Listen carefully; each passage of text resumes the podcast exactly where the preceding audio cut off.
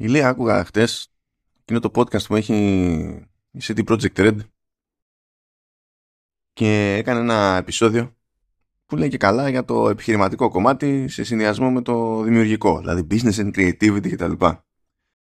Και εντάξει, δεν είπανε κάτι συγκλονιστικό ως προς το ζύγι εκεί πέρα, αλλά μου άρεσε μια ατάκα που έπαιξε που λέει ότι εντάξει, φυσικά λέει εταιρεία είμαστε, θέλουμε λέει να βγάζουμε λεφτά, αλλά εντάξει λέει, δεν είναι ανάγκη να βγάζουμε και billions κάθε φορά. Και μ' άρεσε έτσι αυτός ο ρεαλισμός, ρε αδερφέ. Γεια σας, γεια σας. Καλώς ήρθατε στο δεύτερο Vertical Slices νέας χρονιάς, νούμερο 253. Τυχαίο το είπα τώρα. Το νούμερο, ελπίζω να είστε όλοι super, να είστε καλά, να έχετε ένα απίστευτο σουκού, αλλά και εβδομάδα.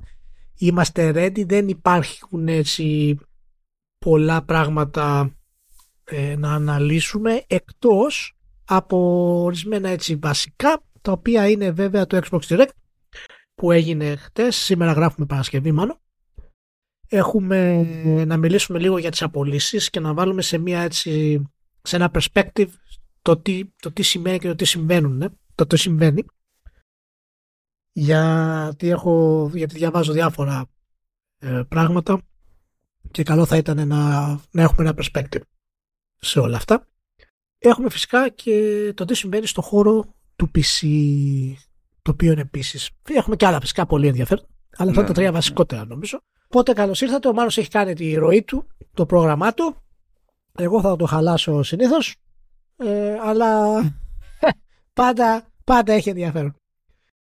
Εν τω μεταξύ αυτά του PC ήταν και καλά για το προηγούμενο επεισόδιο, αλλά δεν χωράγανε πουθενά, οπότε μείνανε για τώρα, αλλά δεν πειράζει, εξακολουθεί και είναι χρήσιμο. Και ταιριάζει βασικά και με ένα τζέρτζελο που ξεκίνησε εκεί πέρα πάλι για το ρόλο των συνδρομών. Με κάτι δηλώσεις Ubisoft και κάτι δηλώσεις του Βίνκη της Larian και τέτοια. Οπότε έρχεται και μισοκουμπώνει από σποντά το πράγμα. Έχουμε και αυτό να αναλύσουμε λίγο αυτά τα πράγματα. Λοιπόν, αυτό τώρα εντάξει, δεν το έβαλα επειδή σηκώνει ανάλυση. Το έβαλα επειδή υπάρχει και επειδή δικαίως υπάρχει. Και επειδή αυτόματα είναι ό,τι καλύτερο θα υπάρξει ποτέ στο Tekken 8. Και από τις καλύτερες κινήσεις που έχει κάνει ποτέ το marketing της Bandai Namco. Τώρα κοντοζυγώνει το παιχνίδι, βγαίνει 26 του μήνα και βγάλανε και launch trailer κτλ. Αλλά είχα κρατήσει κάβα το πραγματικά σημαντικό βίντεο για το Tekken 8 που το λέει Story So Far και εξηγεί τι καλά τα βασικά της ιστορίας του franchise, πιο πολύ τέλος πάντων για την οικογένεια Μισήμα και τέτοια. Ο Brian Cox. Αυτά είναι. Και δεν ξέρω, το βλέπω και δεν μπορώ να καταλάβω σε τι mood είναι ο Cox. Βγάζει αυτό το ύφος επειδή συνειδητοποιεί τι κάνει και τον ενοχλεί, αλλά δεν τον χαλάει η αμοιβή. Το κάνει δηλαδή πουλάει την ενόχληση και είναι μέρος του concept αυτού του βίντεο. Είναι κάτι ενδιάμεσο, δεν ξέρω, αλλά εντάξει, τον βλέπω και τρελαίνομαι. Δεν δέχομαι απλά ότι είναι ο Brian Cox και προσπαθεί να πει τα ονόματα εκεί πέρα και να μας εξηγήσει τι έχει γίνει από το πρώτο Tekken μέχρι το 8. Απίστευτο. Απίστευτο. Για όσους δεν ξέρουν τον Brian Cox, είναι φυσικά ο πατριάρχης της οικογένειας του Succession. Έτσι. Και φυσικά είναι ο αγαπημένος Αγαμέμνονας όλων των εποχών στη Τρία. Με τον Brad Pitt. Εν τω μεταξύ το άτομο από εκεί πέρα που έφτασε στην κατηφόρα του Succession που τελείωνε, ρε παιδί μου, έσκασε σε reality με theme Bond που παίζει στο Prime. Κάνει το κονέ με την Bandai Namco και το Tekken 8. Δεν καταλαβαίνω τι κάνει. Δηλαδή, μας κοροϊδεύει. Είναι θεός. Είναι θεός. Εντάξει.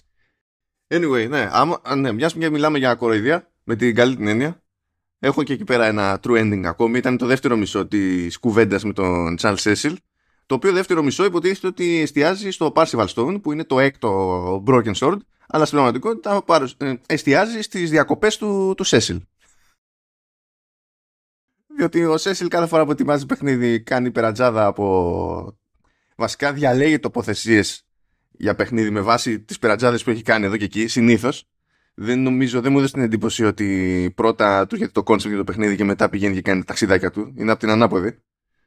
Οπότε είχε εκεί πέρα τέτοιο. Έλεγε για μια τοποθεσία που είναι στο παιχνίδι και πώς πήγε και την εξερεύνησε ο ίδιος και γιατί τον ενοχλούσε ο γιος του και κάτι τέτοια, ας πούμε, ό,τι να είναι. Και για κάποιο λόγο έχει και ταξίδι στα σύνορα Τουρκίας-Συρίας. Πόσο. Αυτό είναι εκτός του παιχνιδιού, βέβαια. Αυτό το έκανε στο σήμα του τελείως. Καμία σχέση. Πώς φαίνεται αυτό σαν ιδέα? Ξεκινάμε και πάμε να δούμε τα αξιοθέατα στα σύνορα Τουρκίας-Συρίας. Πώς ακούγεται, Ηλία? Νομίζω ότι είναι hardcore. Και όταν μιλάμε για hardcore, δεν υπάρχει πιο hardcore από αυτό.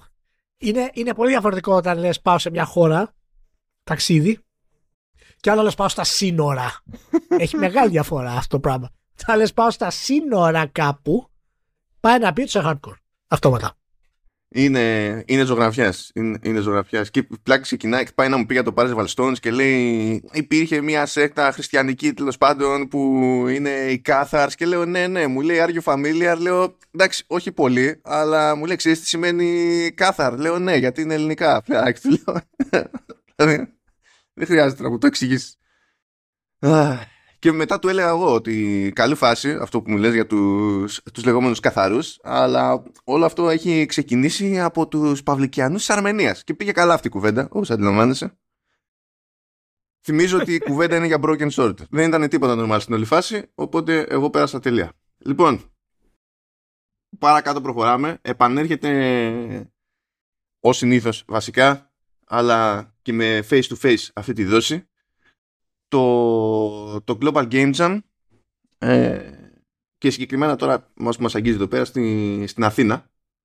Τώρα, για όποιον δεν θυμάται, Global Game Jam είναι διεθνές, εξού και το Global. Υποτίθεται ότι μαζευόμαστε εκεί πέρα ένα πουσουκού. Προσπαθούμε να φτιάξουμε ομάδα ad hoc συνήθως. Δεν είναι ανάγκη να πάει κάποιος και να έχει έτοιμη ομάδα, αλλά μπορεί και να πάει και να έχει συνεννοηθεί με κάποιος από πριν. Η μέρα Παρασκευή, που στην προκειμένη μιλάμε για 26 του μήνα, πέφτει το θέμα που αποκαλύπτεται διεθνώς εκείνη την ώρα και η λογική είναι ότι προσπαθούμε να φτιάξουμε παιχνιδάκι μπαμ ό,τι προλαβαίνουμε μέχρι την Κυριακή και ύστερα τέλος πάντων κάνουμε τις παρουσιάσεις μας και, ναι, και τα συναφή. Ναι. Είναι για άτομα 18 και άνω, δεν υπάρχει κάποιο κόστος συμμετοχής και τα λοιπά. Και αυτή τη χρονιά θα τρέξει στο Ίδρυμα Μίζωνος Ελληνισμού. Έχω φροντίσει να βάλω τα links, τέλος πάντων, για όποιον θέλει να δηλώσει συμμετοχή, έτσι κι αλλιώς, και από η σελίδα του ελληνικού παρατήματος του Global Game Jam, αλλά και από την σελίδα του Global Game Jam, του κεντρικού τέλος πάντων. Ό,τι θέλετε. Και δοκιμάστε, ξέρω εγώ, δοκιμάστε την τύχη σας. Δεν είναι τη φρίκη σας για το τι μπορείτε να βγάλετε μέσα σε 48 ώρες περίπου. Ακούγεται ακριβώς όπως το φαντάζεστε, αλλά έχει τη φάση του. Έχω καλούσει πολλές φορές τέτοια. Αν και τέλος πάντων τώρα τελευταία λόγω πανδημίας και τα λοιπά κάποια γίνονταν εξ αποστάσεως. Νομίζω μια χρονιά ήταν εντάξει, απλά δεν ήταν πρακτικό να πάω να το καλύψω γιατί για κάποιο λόγο δεν ξέρω τι είχε παιχτεί. Είχε γίνει Λαύριο. Τελευταία φορά που πάτησα Λαύριο ήταν στα πέρα δόθε. Με το φέρι από το Φανταρικό. Δεν έχω ξαναπατήσει Λαύριο από εκεί. Εδώ και 10 χρόνια. Πάει και το Global Game Jam. Προχωράμε λίγο από Transmedia, διότι ανακοινώθηκαν δύο κινηματογραφικές μεταφορές. Η μία που είναι τελείως δηλαδή Sony είναι το Until Dawn του 2015. Αυτό δεν το περίμενα. Δεν το περίμενα διότι όταν είχε βγει το 2015 το Until Dawn, που ήταν καλή φάση και ήταν και η αρχή της Supermassive κατά μία έννοια σε αυτό το στυλ που ακολουθεί από τότε, η Sony είχε σχεδόν βαρεθεί να το προωθήσει. Οπότε υποψιάζομαι ότι αν κάνει τα απολύτως απαραίτητα για την προώθηση της ταινίας Until Dawn, θα την έχει προωθήσει περισσότερο από το παιχνίδι εξ αρχής. Αλλά από άποψη παραγωγής μπλέκει η PlayStation Productions, εντάξει, γιατί έτσι κι αλλιώς το Until Dawn δεν μένει Supermassive, αλλά σαν IP νομίζω εξακολουθεί και είναι στα κουμάντα της Sony. Και στο κινηματογραφικό είναι. Στο κινηματογραφικό τέλος πάντων, είναι η Screen Gems που έτσι κι αλλιώς ανήκει στη Sony Pictures Entertainment. Και κάνουν εκεί πέρα το κονέ. Σκηνοθετεί ο Σουηδός David F. Sandberg, που έχει περάσει από Annabelle Creation και τις δύο ταινίες Shazam. Τώρα, Αυτό θα μην το πιάσουμε καλύτερα. Ειδικά το δεύτερο. Γράφτηκε, λέει, το σενάριο, τέλος πάντων, από Blair Butler, που έχει γράψει Polaroid και The Invitation, αλλά, λέει, περνάει από έξτρα χέρι, λέει, από Gary Doberman, που είχε γράψει και τις τρεις ταινίες Annabelle, καθώς και το The Nun και το It Chapter 2. Οπότε είναι του καλλιτεχνικού του χώρου, τέλος πάντων, κάπως έτσι. Καλλιτεχνικός. Και θα δούμε πότε θα σκάσει αυτό. Το άλλο που πραγματικά, μα το Θεό, αυτό δηλαδή, άμα γίνει σωστά, είναι απίστευτη κατάθλιψη. Θα γίνει ταινία το Martha is Dead. Oh, for fuck's sake. Παιδιά, το Martha is Dead δεν ήταν για να φτιάχνει το κέφι. Ήταν κέρατο. Ποιος θα τη σκηνοθετήσει, ο Ρονόσκι? Ευτυχώς όχι. Δεν θα είχε νόημα να βγει η ταινία. Ευτυχώς όχι. Θα μπορούσαμε να πάμε κατευθείαν για φούντο. Δεν είναι. Δηλαδή. Ναι. Okay. Κοίτα. Δύο, λέει, θα είναι σκηνοθέτες για κάποιο λόγο. Θα είναι κονέ. Και είναι μια σουηδικής, τέλος πάντων, κινηματογραφικής εταιρείας. Σε συνδυασμός, σε συνεργασία φυσικά με τους Ιταλούς που φτιάξαν το παιχνίδι και τον publisher, λέει, που πανέλαβε τη διανομή, που είναι World Productions. Okay. Δεν είναι ταινία που για να βγει αυτή θέλει κανένα budget της προκοπής για να, να σταθεί. Αλλά το Martha is Dead, εντάξει, του τσακίζει την ψυχή. Δηλαδή το είχαμε πιάσει όταν είχε βγει, επειδή το είχα τσεκάρει αυτό, το είχαμε συζητήσει. Να θυμίσω ότι είχε γίνει ολόκληρο τζέρτζελο για κάτι σκηνές αυτοτραυματισμού που είχε το παιχνίδι και τα λοιπά τότε, και για το από πού και ως πού και αν είναι λογικό να έχουμε τέτοιες σκηνές σε video game και τα λοιπά, και οι τύποι είπαν εντάξει, γιατί να το κάνουμε ταινία. Αυτό πω, τι να πω, καλό βόλι, ξέρω εγώ, καλό βόλι. Και μάνι θα πάμε στα σοβαρά. Και όταν λέω σοβαρά, δεν εννοώ ότι σήμερα που γράφουμε και βγαίνει αυτό το επεισόδιο ξεκινούν για Αμερική μόνο οι προπαραγγελίες του Apple Vision Pro. Μιλάμε για πιο σοβαρά. Αν μην τα θυμόμαστε τα άλλα, 3.500. Λοιπόν, βγήκε μια σούμα για το σύνολο των απολύσεων που παίχτηκαν στο χώρο για το 2023. Και είναι γύρω στις 10.500, λέει, το πράγμα. Και υπάρχει και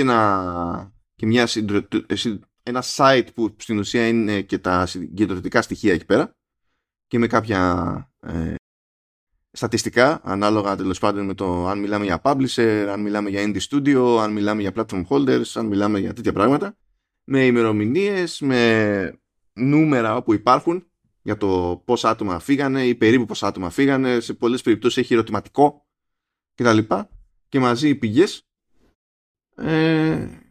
Και βλέπω ότι είχε τέτοιο, είχε αρχίσει και για το 2022 και είχε αρχίσει να χτίζει και για το 2024. Με τελευταίο update χτες. Συνεχίζουν όλα μια χαρά, υπάρχει πρόβλημα. Και αυτά που, τέλος πάντων, μερικά ο στόχος ήταν να τα αναφέρω στο προηγούμενο επεισόδιο, αλλά επειδή γεμίσαμε λόγω συγκυρίας με άλλα θέματα,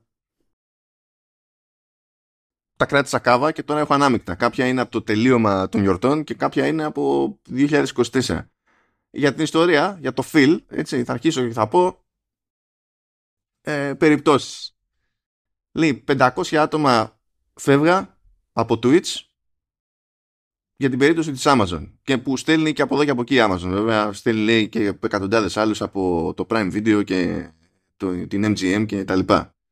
Ναι. Εντάξει, αυτά να πούμε τώρα ότι είναι tech, δεν είναι game development. Ναι, απλά λόγω Twitch βασικά, επειδή το Twitch είναι δεμένο με το gaming, ας πούμε. Είναι με το streaming, ναι, αλλά δεν έχει να κάνει με τη βιομηχανία του gaming, με το development και το publishing. Είναι άλλο πράγμα, είναι ένα παράρτημα. Εκεί απέλησε νωρίτερα η Amazon, είχε απολύσει νωρίτερα στο κομμάτι του gaming, ας πούμε. Οπότε σου λέει τώρα έχουμε και τους άλλους. Η Unity, παιδιά, θα στείλει 25% του προσωπικού της, και δεν είναι το πρώτο κύμα που στέλνει, αλλά πρέπει να είναι το μεγαλύτερο.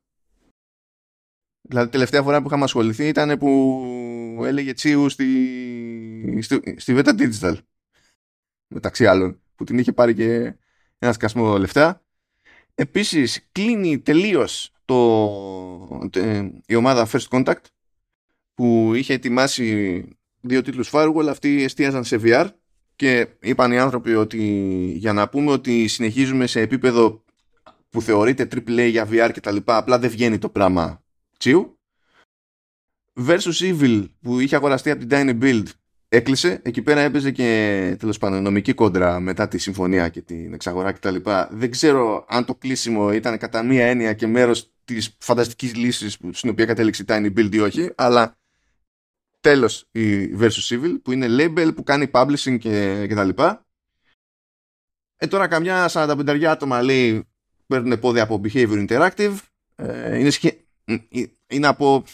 Είναι σχετικά μικρό ποσοστό για την Behavior Interactive. Μπορεί αυτό να είναι και κάποιο είδος προβλεπέ προσαρμογή, ας πούμε. Αλλά έχουμε από μικρούς μεγάλους, δεν έχει σημασία, ή support studios κτλ. Όπως η Netpeak, που φεύγουν, λέει, περίπου 25 άτομα. Sorry, σκάλωσα. 10% του προσωπικού χάνεται από τις EA Games. Η Pixelberry Studios του Choices στέλνει άτομα, άγνωστο το πόσα. 20% κόβει η Thunderful, που εκεί πέρα ξεκάθαρα λέει ότι στην ουσία τα έχουμε κάνει λίγο μαντάρα και δεν βγαίνουν τα νούμερα και οι επενδύσεις που κάναμε από τότε που μπήκαμε στο χρηματιστήριο. Μπράβο. Κλείνει η Wimo ή Wimo Games, δεν είμαι σίγουρος για το πώς προσφέρεται το πράγμα. Αυτοί είχαν ασχοληθεί, εντάξει, αυτό που μπορεί να έχετε πάρει περισσότερο χαμπάρι είναι το Micro Machines Mini Mayhem Challenge. Τα υπόλοιπα είναι λιγότερο γνωστά. 10% κόβει η PlayTika, 17% κόβει το Discord. Τι άλλο, άγνωστος αριθμός φεύγει από τη Lost Boys Interactive, που ανήκει στην Gearbox, που ανήκει στην Embracer. Και για κλείσιμο, έτσι κι αλλιώς είχαμε πει σε προηγούμενες εκπομπές ότι η ByteDance άλλαξε γνώμη για τον πάσιμο στο gaming και ψάχνει να δει τι θα κάνει, τέλος πάντων, με ό,τι έχει πρόχειρο. Και τόσο θέλει να την κάνει, αλλά τέλος πάντων, τουλάχιστον δεν πάει να τους κλείσει κατευθείαν. Προσπαθεί να πουλήσει όλο το κομμάτι αυτό, ακόμα και στην Tencent, που υποτίθεται ότι μπήκε στο χώρο για να πάει και λίγο κόντρα στην Tencent. Από ό,τι φαίνεται δεν θα πάει κόντρα στην Tencent, αλλά δεν έχει τελεσυνδικήσει αυτό, για να δούμε τέλος πάντων αν ενδιαφέρεται όντως η Tencent για όλα αυτά. Αυτό είναι for flavor. Τώρα, αλλού είναι από φαντασμαγορικό management, αλλού είναι από προσαρμογή στο ΑΒ project κτλ. Αλλού είναι γιατί είχαμε τη φανή ιδέα να μπούμε χρηματιστήριο και το παιχνίδι παίζεται αλλιώς και δεν προετοιμαστήκαμε αναλόγως. Αλλά τέλος πάντων, ναι. Λοιπόν, μπορούμε να πούμε τι σημαίνουν όλα αυτά. Τι σημαίνουν όλα αυτά. Τι σημαίνουν αυτές οι απολύσεις που γίνονται. Βλέπω πάρα πολλά post που λένε τι κατάδια η βιομηχανία του gaming. Αυτές οι εταιρείες απολύουν τόσο κόσμο.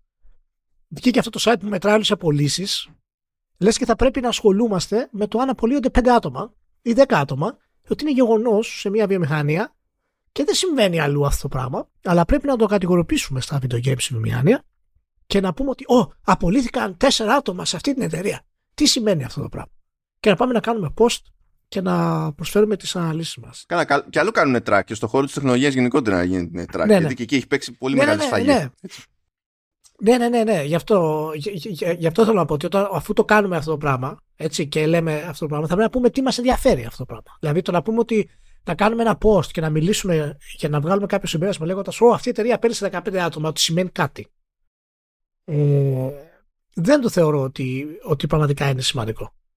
Το να πούμε ότι γίνονται μεγάλες απολύσεις για κάποιους λόγους που έχουν να κάνουν με κακές διοικητικές αποφάσεις, που έχουμε ξαναμιλήσει γι' αυτό, αλλά και με συνθήκες αγοράς, είναι πολύ πιο λογικό. Φυσικά, οποιοδήποτε χάνει τη δουλειά του είναι πρόβλημα, αλλά είναι μια πραγματικότητα την οποία έχουμε και οι δύο βιώσει του συστήματος.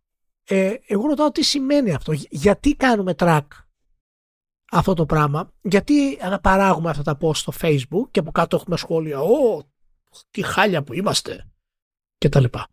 Γιατί το κάνουμε αυτό? Γιατί πάνε χρόνια από την τελευταία φορά που έγινε τόσο, τέλος πάντων, σε τέτοιο scale στο χώρο αυτό. Γι' αυτό. Ναι, αλλά τι σημαίνει για την βιομηχανία αυτό? Τώρα εντάξει, κοίτα, είναι περίπτωση και περίπτωση. Δηλαδή άλλο το τι κάνει σε θεατρικές της η Embracer, εκεί ξέρουμε τα έχει κάνει μαντάρα γενικά η Embracer, και αυτό είναι πρόβλημα πες σε διάφορα επίπεδα.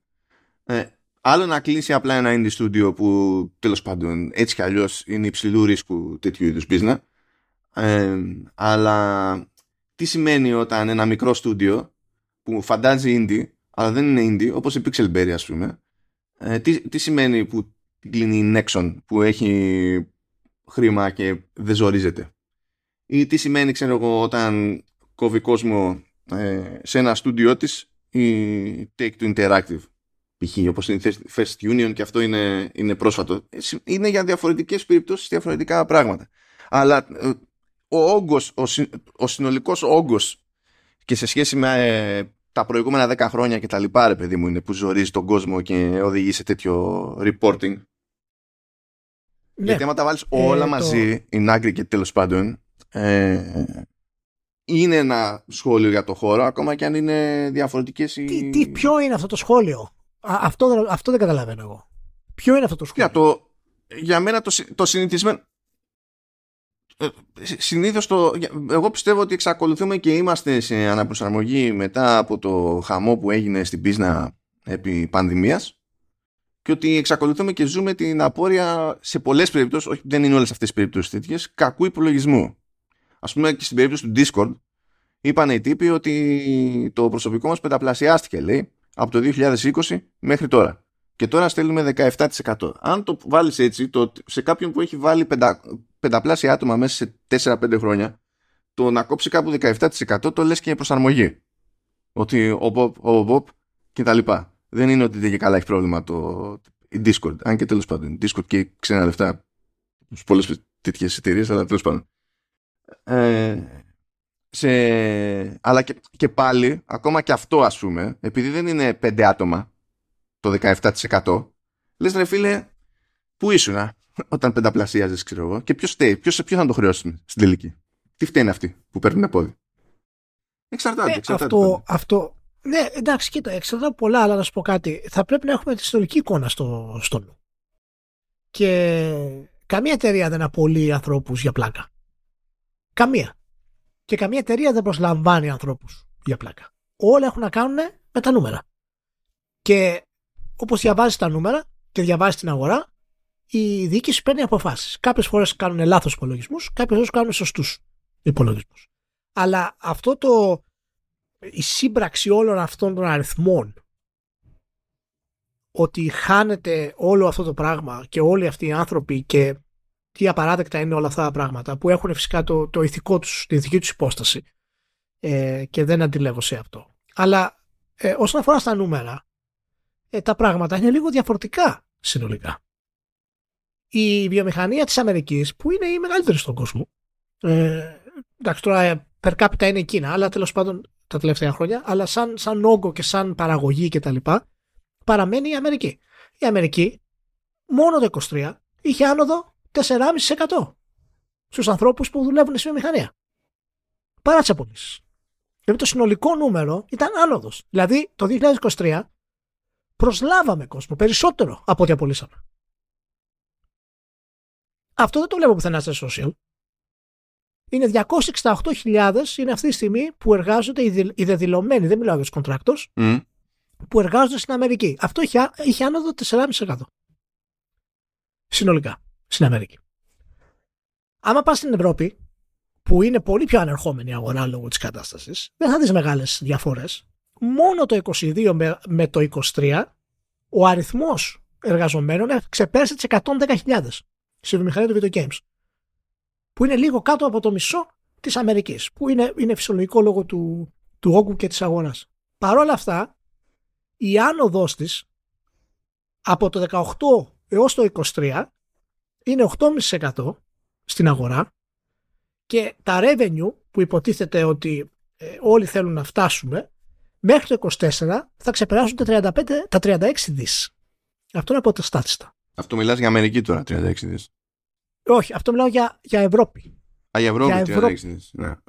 Για Ευρώπη. Ναι, όντως για Αμερική ήταν μικρό, αλλά λες, τέλος πάντων δεν είναι σύνολο, θέλω να πω. Είναι συγκεκριμένα για Ευρώπη. Ναι, από 24 σε 27, στο 27 θα υπάρχει 9,53% ετήσια αύξηση της βιομηχανίας.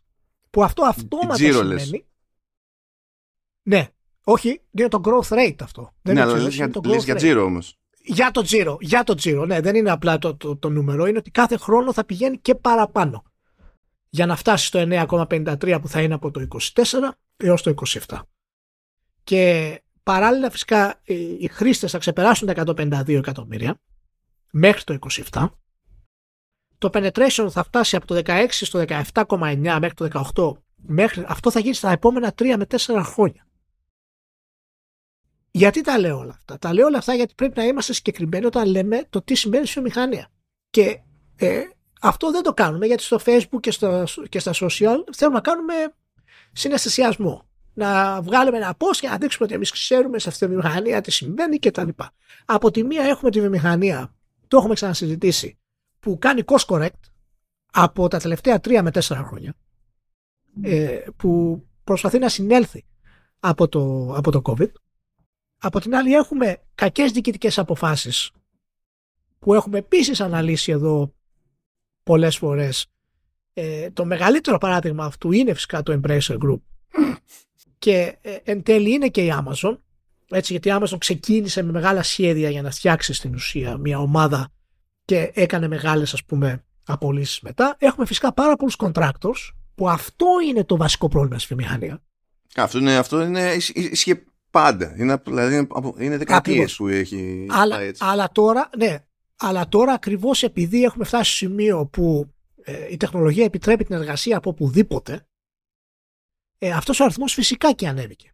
Ανέβηκε επίσης παραπάνω λόγω του COVID και τώρα οι εταιρείες αυτές κάνουν cost correct.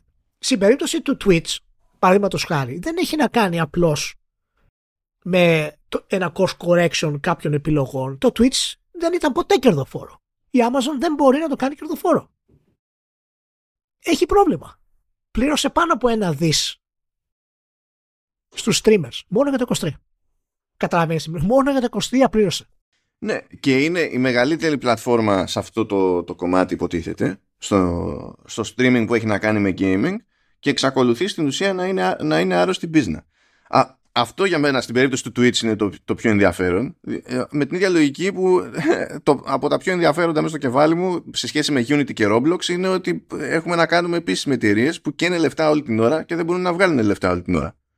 Και αντιμετωπίζονται η Roblox στα σοβαρά από τη μία περίπτωση και η Unity έχει πάνω το 50% των παραγωγών στο gaming να στείνονται στη μηχανή της και κατά τα άλλα δεν μπορεί να βγάλει φράγκο. Όταν λοιπόν μιλάμε για 3-4 μεγάλες περιπτώσεις, έτσι, και κάποιες ενδιάμεσες περιπτώσεις, όπως το χάρη Naughty Dog, έτσι, που είναι πιο εύκολο να καταλάβεις γιατί παραδείγματος χάρη απέλυσε τους κοντράκτους. Okay, ιδιαίτερα σε περίοδο που γίνεται επένδυση για επόμενο IP. Και αυτό πρέπει να γίνει κατανοητό, για να μην λέμε ότι τι γίνεται στη μηχανία, πόσες εταιρείες απολύουν κτλ. Όταν έχουμε προσλάβει περισσότερους από όσους απολύσαμε. Όχι, αυτό είναι το πρόβλημα βασικά. Το πρόβλημα που συμβαίνει στη βιομηχανία είναι ότι κακώς προσέλαβε όταν τις προσέλαβε. Κοίτα, εγώ δεν μπορώ να το κρίνω αυτό, Μάνο. Γιατί ο άλλος για να τους προσέλαβε πάει να πει ότι θα του φέρνανε χρήματα. Εάν υπολόγισε λάθος, είναι άλλο θέμα. Μα αυτό είναι το θέμα. Αλλά δεν μπορείς να υπολογίσεις σωστά σε αυτές τις διαδικασίες. Γιατί δεν λειτουργούν οι αγορές έτσι. Οι αγορές λειτουργούν με τις εταιρείες που προσπαθούν να τα απεξέλθουν στο πώς ανεβαίνει και κατεβαίνει η αγορά. Αλλά μην πάρουμε ότι η βιομηχανία έχει κάποιο πολύ σημαντικό πρόβλημα που απολύονται τόσοι άνθρωποι. Όταν προσλαμβάνει περισσότερους από όσα απολύει στην Αμερική, το ίδιο ισχύει και την Ευρώπη. Και δεν μιλάω καν τι σημαίνει στην Ιαπωνία και στην Κίνα, που η Κίνα είναι πρωταθλήτρια πλέον στο per capita, ας πούμε, του κάθε χρήστη. Και θα πρέπει να καταλάβουμε ότι άλλο το ένα, άλλο το άλλο. Και ναι, υπάρχουν λάθη, υπάρχουν προβλήματα, υπάρχουν καταστάσεις κτλ. Αλλά εγώ λέω να μην το παίζουμε ειδική στο τι έγινε και έκαναν λάθη οι διοικητικοί και τα λοιπά και δεν έχουμε ιδέα γιατί μιλάμε και το ποιες πιέσεις τους ασκούνται. Αυτή την άποψη μόνο. Για πράγματα τα οποία και εγώ θεωρώ τραγικά, όπως το Embracer Group, παραδείγματος χάρη, όπως η Amazon, ιδιαίτερα πρόσφατα για το. Μα κοίτα, και η Thunderful που δεν είναι μεγάλος publisher, αλλά όταν σου βγαίνει ο άλλος και σου λέει ένας στους 5 φεύγει, γεια σας, τσιου, έχει γίνει παρόλα. Ναι, ναι, έχει πρόβλημα σε αυτό το κομμάτι. Και όταν μια αγορά εξελίσσεται έτσι, κάθε ένας θέλει να μπει σε αυτή την αγορά να πετύχει, να βγάλει χρήματα. Δεν υπάρχει άλλος τρόπος από την επένδυση σε αυτό. Κανένας. Και αν μπεις και πετύχεις, είσαι ok. Αλλά οι πιθανότητες να πετύχεις είναι μικρότερες από το να... Οι πιθανότητες να αποτύχεις είναι μεγαλύτερες από τις πιθανότητες να πετύχεις το ποσοστά σε αυτή την αγορά. Εγώ αυτό θέλω να κάνουμε προσοχή, να μην παίρνουμε απλά ένα πράγμα, το τι συμβαίνει, ένα νούμερο και να λέμε όχι, τι είναι αυτό. Είναι μια κατάσταση η οποία βιώνει η βιομηχανία αυτή τη στιγμή, που έχει να κάνει με την αναδιάρθρωση της βιομηχανίας, με κακές αποφάσεις, αλλά και με το ρεαλισμό της αγοράς όπως είναι στην πραγματικότητα σε όλες τις καταστάσεις. Και το τεκ κομμάτι της αγοράς το βιώνει πολλά χρόνια αυτό. Δεν είναι πρόσφατο. Καλά, ειδικά η μεγάλη σφαγή έγινε όμως εκεί πέρα, έγινε το 23. Πολύ σφαγή όμως, πολύ σφαγή. Μιλάμε τώρα... Ναι, που έγινε το... Να βγαίνουν και να φεύγουν χιλιάδες τα κεφάλια από μία μπάντα, ας πούμε. Δηλαδή... Απλά αυτή η ιδέα ότι πρέπει να βλέπουμε αυτά τα νούμερα και να έχουμε κάποιο ηθικό υπόβαθρο ότι αυτοί οι άνθρωποι τι θα πάθουν και καταστράφηκαν από κτλ. Ναι, εννοείται αυτό το πράγμα. Αλλά αυτό δεν σημαίνει ότι υπήρχαν άλλες αποφάσεις να γίνουν. Κατόπιν εορτής υπήρχαν, σίγουρα. Οπότε να έχουμε και ένα ρεαλισμό. Αυτό είναι, βασικά ζορίζονται και μπάντες που, αυτό επίσης είναι λίγο διαφορετικό θέμα, ζορίζονται και μπάντες που έχουν να κάνουν με mobile gaming. Δηλαδή, μία από τις περιπτώσεις που διάβαζα τώρα εδώ πέρα, σου έλεγε ότι μόλις συνειδητοποίησαμε σε κάποια φάση ότι το user acquisition cost, που αυτό στο mobile gaming είναι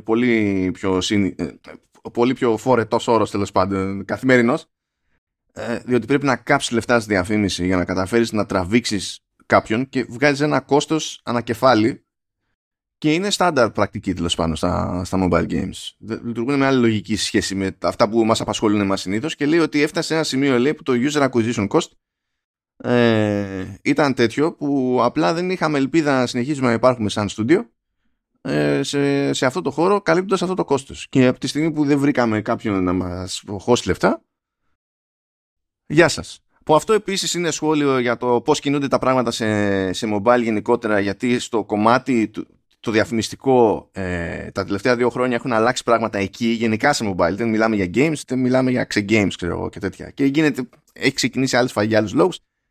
Είναι αρκετά πολύπλοκα όλα αυτά, έτσι κι αλλιώς δηλαδή. Είναι. Μα γι' αυτό σου λέω ότι το πώς οι αγορές κινούνται και ορίζουν, ας πούμε, τις καταστάσεις των εταιριών είναι συχνά η βασική αιτία. Ακόμα και όταν μια αγορά αναπτύσσεται, δεν σημαίνει ότι μια εταιρεία έχει την ικανότητα να ακολουθήσει την ανάπτυξη της αγοράς. Αυτό είναι πολύ σημαντικό και πρέπει να το καταλάβουν. Ακριβώς. Εάν μια αγορά, παραδείγματος χάρη στο mobile gaming, μεγαλώσει τόσο πολύ όπως έχει γίνει, και αντίστοιχο παράδειγμα είναι στην αγορά του AAA gaming στα 90s και αρχές του 2000, που όλες τις εταιρείες βγάζανε πανάκριβες παραγωγές για τα δεδομένα της εποχής, λέγαμε πού τι έχει να γίνει. Μετά από 20 χρόνια είναι 6 εταιρείες που βγάζουν AAA παιχνίδια στη βιομηχανία και έχουμε χιλιάδες. Γιατί το κόστος ανέβηκε τόσο πολύ που οι υπόλοιπες εταιρείες δεν μπορούσαν να ακολουθήσουν. Το ίδιο ισχύει, ας πούμε, για αγορές οι οποίες φτάνουν σε ένα γιγαντιαίο επίπεδο, με αποτέλεσμα να μην μπορείς να ανταπεξέλθεις εσύ ως εταιρεία. Στα κινητά, παραδείγματος χάρη, αν θέλεις να ξεχωρίσεις, να πρέπει να κάνεις marketing, όπως είπες πολύ σωστά. Αλλά έχει φτάσει το κόστος σε τέτοιο σημείο, γιατί η αγορά είναι τόσο μεγάλη, που να έχεις το απαραίτητο reach, δεν μπορείς να το κάνεις αυτό μέσω των χρημάτων που έχεις. Άρα η αγορά μεγαλώνει και γιγαντώνεται και εσείς μικραίνεις. Κάση mobile τα 2 τελευταία χρόνια έχει ανέβει πολύ το κόστος μονόπαντα, βασικά από την πλευρά του iOS, λόγω του σφιξίματος που έχει κάνει στα διαφημιστικά σε επίπεδο πλατφόρμας η Apple και είναι, έχει πέσει πολύ κλάψα δηλαδή σε αυτό. Ναι, αυτό είναι το θέμα. Όταν υπάρχουν μεγάλοι παίχτες που ορίζουν τις αγορές, θα καθοδηγήσουν την αγορά εκεί που τους βολεύει. Και η αγορά δεν μικραίνει κατά αυτόν τον τρόπο. Ορίζεται διαφορετικά. Και κάποιοι άλλοι δεν μπορούν να το κάνουν. Πώς το κάνουν? Μπορεί να υπάρχουν σήμερα 3 δισεκατομμύρια gamers. Προσέξτε, 3 δισεκατομμύρια gamers στη βιομηχανία. Κινητά, PC, κονσόλες, οτιδήποτε. 3 δις. Αλλά μόνο 6 εταιρείες μπορούν να κάνουν παιχνίδια 250 εκατομμυρίων. Πώς γίνεται αυτό, ρε παιδί μου, όταν έχεις τόσα δις gamers? Γίνεται γιατί δεν μπορείς να κάνεις αυτό το scale. Το marketing scale που χρειάζεται για να μπορέσουν οι τίτλοι σου να δικαιολογήσουν το κόστος ανάπτυξης. Όπως και στο σινεμά, όπως και στη μουσική, για μεγάλες παραγωγές πάντα μένουν λίγοι. Οπότε, γι' αυτό ήθελα να πω, οι απολύσεις και όλα αυτά τα θέματα που έχουν να κάνουν με κακές τεχνικές αποφάσεις είναι πραγματικότητα και ισχύει, okay, αλλά η βιομηχανία πηγαίνει και προσλαμβάνει ταυτόχρονα και γιγαντώνεται ταυτόχρονα. Απλά αλλάζει ο τρόπος σε μεγάλο βαθμό που γίνεται η διανομή της εργασίας πλέον. Αλλά και το πώς οι εταιρείες βγάζουν τα παιχνίδια. Λοιπόν, πάμε να αλλάξουμε θέμα, γιατί έχουμε κάποια στιγμή να φτάσουμε και στο Developer Direct, όχι τίποτα άλλο. Λοιπόν, τάξαμε πράγματα για το PC Gaming και την πορεία του τέλος πάντων το 2023 κτλ. Προέκυψε εκεί πέρα μια σχετική αναφορά. Το λεγόμενο, τέλος πάντων, λέει VGI Global PC Games Market Report 2024, αλλά στην ουσία καλύπτει τα στοιχεία του 23, απλά είναι ότι βγήκε το 24 και εστιάζει αρκετά συγκεκριμένα στο τι παίζει στο PC και χωράνε διάφορα σχόλια εδώ και εκεί. Πρώτα απ' όλα εστιάζει στο κομμάτι Steam, που υποτίθεται ότι έχει και τη μερίδα του λέοντος και τα λοιπά. Και λέει ότι το 23... Είναι ενδεικτικό. Είναι ενδεικτικό, ναι, ούτως ή άλλως. Και λέει ότι το 23 ήταν χρονιά ρεκόρ και όντως είχε κάνει άλμα τέλος πάντων. Δηλαδή το 22 είχε 7,6 δις και το 23 πήγε στα 9. Είναι συν, ας το πούμε, 18%. Αλλά έχει κάποια πραγματάκια εδώ πέρα για τη διασπορά. Δηλαδή είναι εντάξει, φύγανε λέει 580 εκατομμύρια παιχνίδια...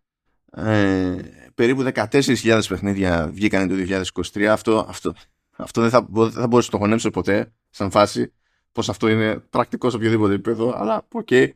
Έκανε ρεκόρ τέλος πάντων σε χρήστες που ήταν παράλληλα στο Steam, 33,6 εκατομμύρια, εντάξει, και λέει ότι το 61% του συνολικού τζίρου στην ουσία έχει προέλθει από το top 10 τέλος πάντων των παιχνιδιών που κυκλοφόρησαν το 2023, και αυτό είναι το μεγαλύτερο ποσοστό που έχει πιάσει αυτό το group από το 2016. Άρα ισχύει, είναι... Αυτό έχει ένα ενδιαφέρον μέσα στο κεφάλι μου, διότι υπάρχει η αντίληψη ότι και καλά στη μεριά της κονσόλας η όλη φάση είναι πιο πολύ hit driven, ότι είναι μεγάλοι τίτλοι που κούνανε τα πράγματα περισσότερο. Αλλά δεν μου φαίνεται, δηλαδή προφανώς και εγώ θεωρώ ότι είναι σε μεγαλύτερη ένταση από το 61% τέλος πάντων, αλλά είναι το 61% στο PC από μεγάλους τίτλους τέλος πάντων που βγήκανε τώρα πρόσφατα, δεν το λες και λίγο τέλος πάντων. Ενώ λέει τέλος πάντων ότι τα 100, το top 100 τέλος πάντων των τίτλων που σκάσανε το 2023, είναι υπεύθυνα για το 91% του συνολικού τζίρου. Οπότε καταλαβαίνετε τι σημαίνει το βγάλαμε 14.000 παιχνίδια το 2023, αν τα 100 πρώτα πιάνει το 91% του τζίρου. Fun stuff. Καλά, τώρα εντάξει, πια ξεχώρισαν σε απόλυτους αριθμούς, σε number of copies και τα λοιπά. Δεν νομίζω ότι είναι έκπληξη, δεν ξέρω αν σε ενδιαφέρει. Λέει εδώ πέρα, τουλάχιστον σε τζίρο, λέει Baldur's Gate 3, 657 εκατομμύρια, Hogwarts Legacy, 341, Starfield, 235, Resident Evil 4, 159, δεν το γλιτώνουμε ποτέ, Sons of the Forest, λέει 116 και τα συναφή. Να πω κάτι για το stream, το revenue. που λέμε το 91% και τα λοιπά, το υπόλοιπο 8%. Έτσι, δεν σημαίνει ότι απέτυχαν μέχρι αυτά. Μην μπερδευόμαστε. Έτσι. Κάποια απέτυχαν, αλλά κάποια μπορεί αυτό που χρειαζόντουσαν να πάρουν πίσω ήταν αρκετό. Μπορεί ένα παιχνίδι που βγήκε με κόστος ανάπτυξης $200,000 να πήρε πίσω $500,000 και τώρα να ετοιμάζει κάτι άλλο, παραδείγματος χάρη. Οπότε, ναι μεν, αλλά η Steam ακόμα έχει πολύ περίεργο μοντέλο.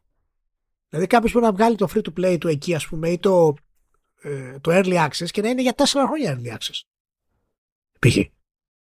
Και αυτό το μετράει κυκλοφορία βασικά. Δηλαδή το βγάζω early access ή βγάζω something prologue, yeah, whatever, το δίνω τσάμπα. Θεωρείται κυκλοφορία, προσμετρά τις 14.000 που τέλος πάντων είναι σχετικό το ποιος είναι ο στόχος εκεί πέρα σε κάθε περίπτωση. Απ' την άλλη βέβαια είναι και το ότι θα βγουν και πολλές παραγωγές σε Steam που ο άλλος μπορεί να το κάνει και περίπου από χόμπι, ας πούμε.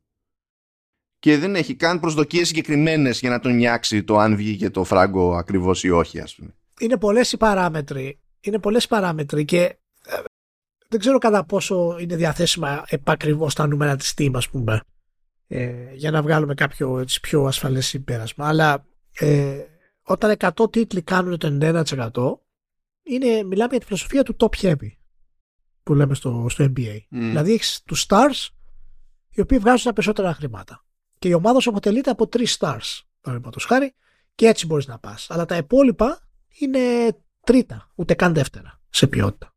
Οπότε αυτό είναι το πρόβλημα που έχει η Steam. Αν έχει κάποιο πρόβλημα οικονομικό, δεν έχει, αλλά ίσως να υπάρχει τρόπος να διαφοροποιηθούν λίγο αυτές τις κυκλοφορίες των μικρότερων στούντιο. Αλλά απ' την άλλη, πώς θα κάνεις, θα σταματήσεις τον κόσμο από το να βγάζει τα παιχνίδια? Δεν υπάρχει περίπτωση. Ένα παιχνίδι να πετύχει, είσαι πλούσιος. Ένα παιχνίδι να πετύχει. Anyway. Λοιπόν,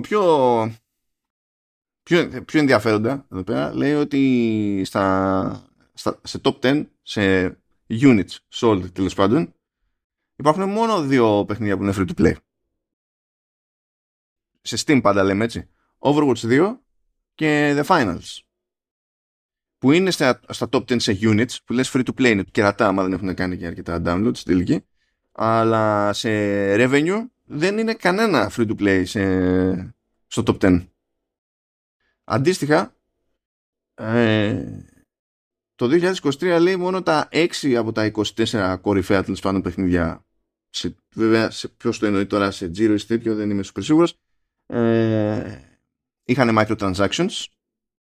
Αλλά τέλος πάντων εκεί πέρα είναι λίγο το ζύγι περίεργο, από την άποψη ότι παιχνίδια λέει που κάνουν Giro πάνω από 100.000 και έχουν microtransactions, σαν group παιχνιδιών, ανεβάζουν μερίδιο. Αλλά δεν φτάνουν αρκετά ψηλά τέλος πάντων ώστε να πούνε ότι μπήκαμε σε top 10 και ότι κάναμε πάταγο και τα συναφή. Λοιπόν, γίνεται και ένας κόπος εδώ να παίξει λίγο forecasting για το 2024 από VGI, τουλάχιστον συγκεκριμένα για Steam. Και εκεί προβλέπει, λέει, 2,5% πτώση. Και πώς το εξηγεί, δηλαδή πώς ποντάρει εκεί πέρα. Λέει, περιμένει λιγότερες μεγάλες κυκλοφορίες και λιγότερες κυκλοφορίες γενικά, το οποίο, εντάξει, δεν θα βάψω μαύρα, δηλαδή δεν είναι ότι πίτα είναι στην φάση, είναι πίτα. Περιμένει, λέει, να έχουν μεγαλύτερο μερίδιο του συνολικού τζίρου τέλος πάντων οι κονσόλες στην αγορά, και ποντάρει στο ότι θα ανέβουν κι άλλο οι συνδρομητικές υπηρεσίες. Φαντάζομαι εκτός Steam, γιατί δεν ασχολείται καθόλου η Valve με αυτό το κομμάτι. Και αυτό, ας πούμε, ότι μου θύμισε ένα άλλο πράγμα που είχα πετύχει, που λέει τέλος πάντων, σύμφωνα με άλλη έρευνα από Ultra μεριά, ότι το 36% λέει, τουλάχιστον στην Αμερική, το 36% των PC gamers κάνει τον κόπο να πληρώσει full price για παιχνίδι, άσχετα με το πόσο τους ενδιαφέρει ένα παιχνίδι. Δηλαδή απλά 1 στους 3 και κάτι ψηλά δεν κάνουν καν τον κόπο ποτέ να πληρώσουν full price σε παιχνίδι για PC. που θα έλεγα ότι έχει και ένα κατά μία έννοια μερίδιο ευθύνης εκεί πέρα η Valve, από την άποψη ότι είναι τόσο συστηματικές οι εκπτώσεις, ας πούμε, που... Ναι, μα γιατί να το κάνεις, ναι. Ναι, είναι... Και δεν είναι μόνο οι εκπτώσεις της ίδιας της Steam, είναι και πόσο φτηνά βρίσκεις τα keys σε καταστήματα εκτός της Steam. Καλά, ναι, είναι και αυτό. Είναι δηλαδή συνδυαστικό όλο αυτό το κομμάτι. Αλλά είναι ο τρόπος της business. Παρόλα αυτά βλέπουμε όμως ότι μέσα στα παιχνίδια με το μεγαλύτερο revenue στη Steam ήταν το Starfield που δόθηκε δωρεάν στο Game Pass και το Resident Evil 4 που βγήκε full price. Παραδείγματος χάρη. Το ίδιο ίσχυσε και για το Hogwarts Legacy, το ίδιο ίσχυσε και για το Baldur's Gate. Οπότε υπάρχει και μία σύνδεση μεταξύ του είδους του παιχνιδιού που πουλάει περισσότερο στον κόσμο, είναι συνδεμένο με κάποιο πολύ δυνατό IP, και το IP του Harry Potter αποδεδειγμένα είναι ακόμα πιο δυνατό από το Star Wars, ακόμα, και οι πωλήσεις το αντικατοπτρίζουν αυτό. Καλά, πλάκα, μιας και το είπες πριν το ξεχάσω, το Hogwarts Legacy, λέει, είναι το πρώτο παιχνίδι εδώ και 15 χρόνια που βγαίνει νούμερο 1 στην Αμερική σε πωλήσεις και δεν είναι είτε Call of Duty είτε κάτι από Rockstar. Ναι. Δηλαδή ναι. Ξεπατώθηκε. Είναι πραγματικά τρομερό. Και ήταν και καλό παιχνίδι. Έτσι, δεν ήταν κάτι φοβερό, αλλά ήταν καλό παιχνίδι. Ναι, δεν ήταν κάτι φοβερό. Εντάξει. Ειδικά το σε story και τέτοια ήταν τέλος πάντων. Αλλά... Okay. Όχι, ναι. Αλλά ήταν ωραίο παιχνίδι για τους φίλους του Harry Potter. Ήταν ο κόσμος αυτός που μας έχει λείψει, είναι εξαιρετικός και μπήκε μέσα. Οπότε δείχνει αυτό το κομμάτι πόσο η δύναμη έχει. Απ' την άλλη βλέπεις ότι, ξέρω εγώ, ένα IP δεν μπορεί να είναι τόσο δυνατό από μόνο του μερικές φορές, ούτως ή άλλως, ακόμα και σήμερα. Το Baldur's Gate 3, παραδείγματος χάρη, το IP του οποίου ήταν νεκρό, είναι ο τρίτος με τις περισσότερες πωλήσεις στο Steam.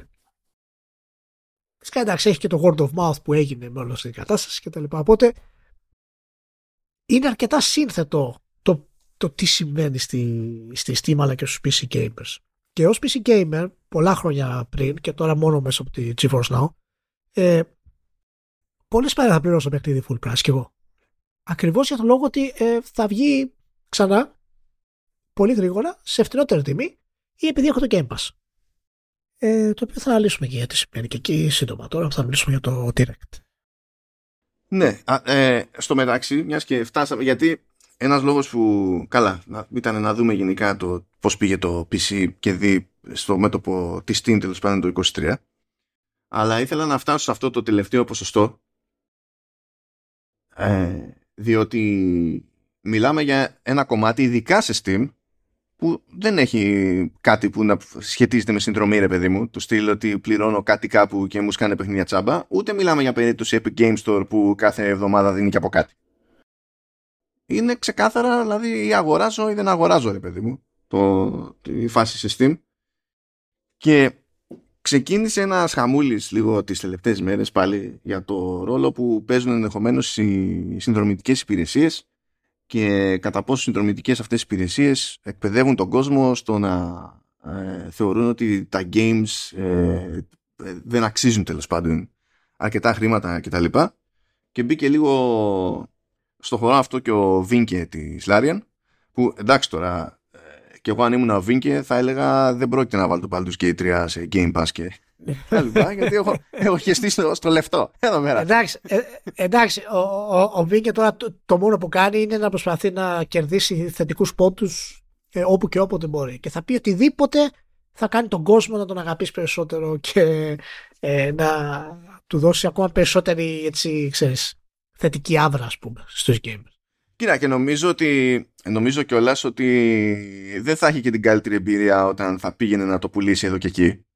Γιατί αποκλείεται να πίστευε κανένας, δηλαδή είτε από Sony είτε από Microsoft, ας πούμε, ότι σιγά, εντάξει, πόσο να πουλήσει τον Baldur's Gate 3, πόσο mainstream να είναι, για να δώσουμε κάνα φράγκο της προκοπής. Τα βλέπαμε και αυτά από εσωτερικά μέλη της Microsoft πριν από μήνες που θεωρούσαν ότι, ξέρω εγώ, δεν είχε νόημα αν είναι να δώσουν πολλά λεφτά για τον Baldur's Gate, γιατί εντάξει, τα γίνει, Baldur's Gate είναι, ξέρω εγώ. Αλλά ξέρεις, από τη μία είναι η φάση ότι κάποια πράγματα, δηλαδή δεν έχει νόημα να τα βάζουμε σε συνδρομητικές υπηρεσίες και δίνουμε μισθή εντύπωση για το τι αξίζει η δουλειά μας κτλ. Και απ' την άλλη, ένας στους τρεις PC gamers, ας πούμε, σου λένε ότι δεν υπάρχει περίπτωση να σου πληρώσω full price που να έχεις το θεομπάρμπα. Και σε ένα κομμάτι του PC gaming που δεν είναι συνηθισμένο στα freebies και δεν έχει να κάνει με συνδρομητικές υπηρεσίες. Δηλαδή, αν ο καημός είναι αυτός, το πώς ευτελίζεται ενδεχομένως η αξία ενός video game στο μυαλό ενός παίκτη, δεν ξέρω γιατί. Ντε και καλά το πρόβλημα που οδηγεί σε αυτόν τον ευτελισμό είναι οι συνδρομητικές υπηρεσίες και όχι το ότι η Epic μοιράζει παιχνίδια τσάμπα για να φέρνει κόσμο συνέχεια στο store και δεν έχει πετύχει και συγκλονιστική διείσδυση τέλος πάντων στην κατηγορία, δεν έχει πιάσει τεράστιο ποσοστό το Epic Games Store, ή το πώς είναι εκπαιδευμένοι όλοι τέλος πάντων από το χαμό σε sales που παίζει κάθε λίγο και λιγάκι σε Steam. Όχι ότι δεν παίζει στις κονσόλες, γιατί και οι κονσόλες σε αυτό το κομμάτι τη Valve αντίγραψαν. Okay. Αλλά θέλω να πω το ότι εδώ είμαστε σε ένα χώρο που δεν παίζουν οι συνδρομές, ρε παιδί μου, και ήδη έχεις μία μελιτέο ποσοστό να λέει δεν σε πληρώνω full ποτέ. Γιατί έτσι. Δεν είμαι σίγουρος ότι η συζήτηση και το άγχος για τις συνδρομές τέλος πάντων βγάζει νόημα ιδιαίτερο εδώ πέρα. Ειδικά δε όταν φαίνεται ότι ο ρυθμός ανάπτυξης των συνδρομών τουλάχιστον το 23 έπεσε και πιάνει και δεν πιάνει, ξέρω εγώ, το 10% του συνολικού τζίρου. Οπότε πόσο στην τελική επηρεάζει αυτό το πράγμα το σύνολο αυτή την περίοδο που μιλάμε τουλάχιστον για να συμφιλιάζονται όλοι. Δεν ξέρω πόσο κάθεται σε ένα όλο αυτό. Εντάξει, το ερώτημα ποιο είναι, το πραγματικό ερώτημα, είναι αν έχουν μέλλον οι συνδρομητικές υπηρεσίες του gaming. Όχι, είναι το αν οι συνδρομητικές υπηρεσίες του gaming κάνουν κακό μακροπρόθεσμα, υποτίθεται, στην αντίληψη που έχει ο κόσμος για την αξία του video game, οποιοδήποτε video game, και την επένδυση που έχει να κάνει για να το αποκτήσει τέλος πάντων. Εντάξει, πώς το κρίνουμε αυτό τώρα?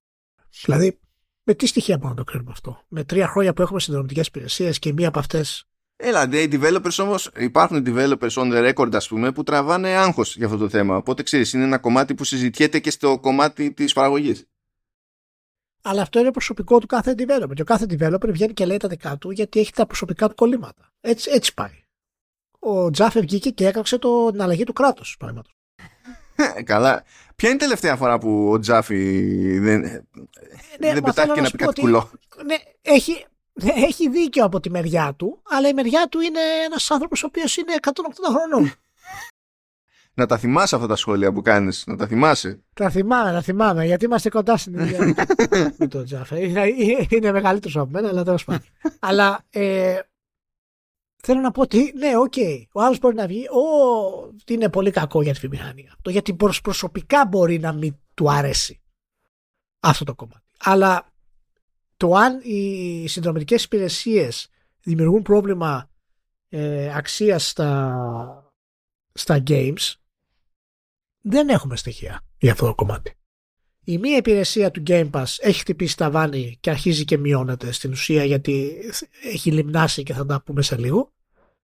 Η άλλη υπηρεσία του PlayStation τώρα 1 χρόνο έχει στην ουσία μπει σε κάποια ρότα και έχει καταφέρει να προσφέρει κάτι το οποίο είναι ανταγωνιστικό με το Game Pass σε κάποιο βαθμό, σε αρκετά υψηλό βαθμό πλέον, αλλά και αυτό τρέχει τώρα. Δεν είναι καν η βασική στρατηγική της Sony. Από την άλλη, τι άλλο? Η άλλη συνδρομητική υπηρεσία είναι το GeForce Now, παραδείγματος χάρη. Όπου εκεί πρέπει να έχει τα παιχνίδια για να το παίξεις. Ναι, εκεί δεν το βάζω στην ίδια μοίρα, γιατί στην ουσία πρέπει να τα έχεις αγοράσει κάπως αλλιώς ή να τα έχεις από άλλη συνδρομητική υπηρεσία για να τα παίξεις στη συνδρομητική υπηρεσία της Nvidia. Οπότε, ναι. Από την άλλη, έχουμε το Ubisoft Plus Premium, το οποίο βγαίνει τώρα με καινούρια μορφή. Έχουμε το EA Pass. Και τέλος. Αυτές είναι οι συνδρομητικές υπηρεσίες που έχουν σημασία σήμερα. Ναι, βασικά μια σκέψη γιατί έτσι κι αλλιώς θα ασχοληθούμε και λίγο με αυτό. Ubisoft Plus Premium και καλά είναι αυτό που προηγουμένως το λέγανε Ubisoft Plus. Αλλά το βαφτίσανε Premium για να βγάλουν το Ubisoft Plus Classics, που δεν κάνει ούτε τα μισά, δηλαδή το ένα είναι $18, το άλλο είναι $8. Και η βασική διαφορά είναι ότι στα $18 σου έχει και τις τελευταίες κυκλοφορίες με το καλημέρα και τις εκδόσεις Gold, Deluxe, κάτι, whatever, ό,τι λέγεται το καθένα. Ενώ το Ubisoft Plus Classics είναι πιο... έχει αναγκαστικά πιο παλιά πράγματα και δεν σου βάζει τις καινούριες κυκλοφορίες με τη μία μέσα. Και αν κάποιος θυμηθεί ότι ναι, κάτι μου θυμίζει αυτό το Classics και δεν έχει παίζει κάποιο κόνα εκεί πέρα με τη Sony και το PlayStation Plus, εκείνο το Ubisoft Classics είναι υποσύνολο του Ubisoft Plus Classics, διότι πρέπει να μπερδευτούμε, αλλιώς δεν έχει γούστο το πράγμα. Οπότε δεν είναι ένα και το αυτό. Δηλαδή το Ubisoft Plus Classics σας δίνει περισσότερα πράγματα από τα Classics στο PlayStation Plus. Δεν είναι αυτό το περίεργο. Ναι, εντάξει, αυτά μόνο η Ubisoft τα καταλαβαίνει, δεν θα δώσουν σημασία γενικά οι gamers σε αυτά τα πράγματα. Αλλά αυτό που θέλω να πω είναι ότι εν τέλει δεν μπορείς να βγάλεις το συμπέρασμα όταν οι βασικές συνδρομητικές υπηρεσίες είναι 4-5, δύο από αυτές είναι πραγματικά μεγάλες και ο τρίτος παίκτης βιομηχανίας, η Nintendo, δεν έχει ασχοληθεί καν με το κόνσεπτ σοβαρά. Δεν έχει ασχοληθεί καν, αλλά έχει 30 τόσα εκατομμύρια συνδρομητές. Γιατί να ασχοληθεί, δεν είναι. Σου λέει, άμα προσπαθήσω, άμα σφιχτώ λίγο, θα τους κάνω 70. Όχι. Άρα γιατί να σφιχτώ. Οπότε είμαστε αναγκασμένοι να πάρουμε στοιχεία για να έχουμε μια αίσθηση του πού μπορεί να πάει αυτό το πράγμα από άλλες βιομηχανίες. Παραδείγματος χάρη η βιομηχανία της τηλεόρασης. Και η βιομηχανία της τηλεόρασης έπαθε κόκομπλοκ και σοκ από τις υπηρεσίες streaming, αλλά σε θέματα επιχείρησης, όχι σε θέματα ποιότητας. Οι σειρές δεν απαξιώθηκαν όταν πήγανε σε συνδρομητικές υπηρεσίες. Οι σειρές μερικές από τις πιο σημαντικές σειρές όλων των εποχών έχουν βγει σε συνδρομητικές υπηρεσίες. Αυτό κάνει πιο δύσκολο μικρότερες παραγωγές να φανούν, αλλά εάν δεν υπήρχαν συνδρομητικές υπηρεσίες, αυτές οι μικρές παραγωγές θα τρώγανε κόκκινο από τα στούντιο, από τα cable studios. Δεν θα βγαίνουν ποτέ, γιατί ήταν πραγματικά μικρές. Οπότε οι streaming services δίνουν αυτό το κομμάτι ότι μπορεί να βγάλεις πολύ περισσότερους τίτλους από ποτέ. Έχεις το πρόβλημα ότι θα είναι πιο δύσκολο να δειχτείς, το οποίο ισχύει, και είναι κάτι το οποίο είναι trade-off σε αυτό το κομμάτι. Και οπότε δεν βλέπω εγώ τέτοιο στοιχείο ότι γίνεται undervalue αυτή τη στιγμή. Απλά πρέπει να το σκεφτεί ο καθένας διαφορετικά. Μπορεί να αλλάξει αυτό τα επόμενα χρόνια, έτσι. Μπορεί όντως να μην αξίζει οικονομικά καν ούτε για ένα μικρό τίτλο να βγει στο Game Pass πλέον. Καθόλου.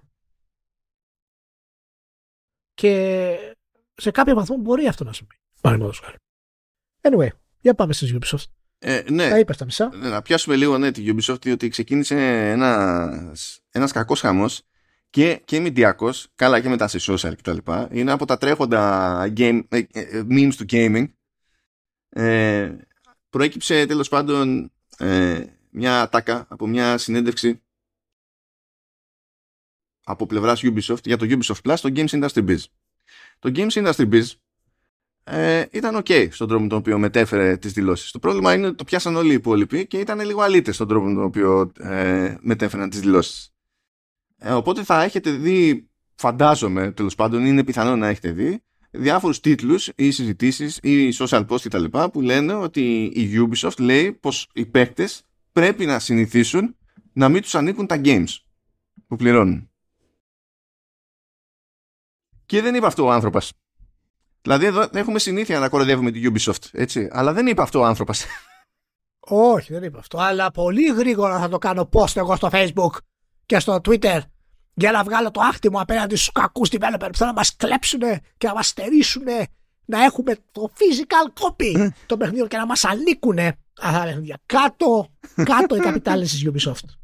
Κάτω.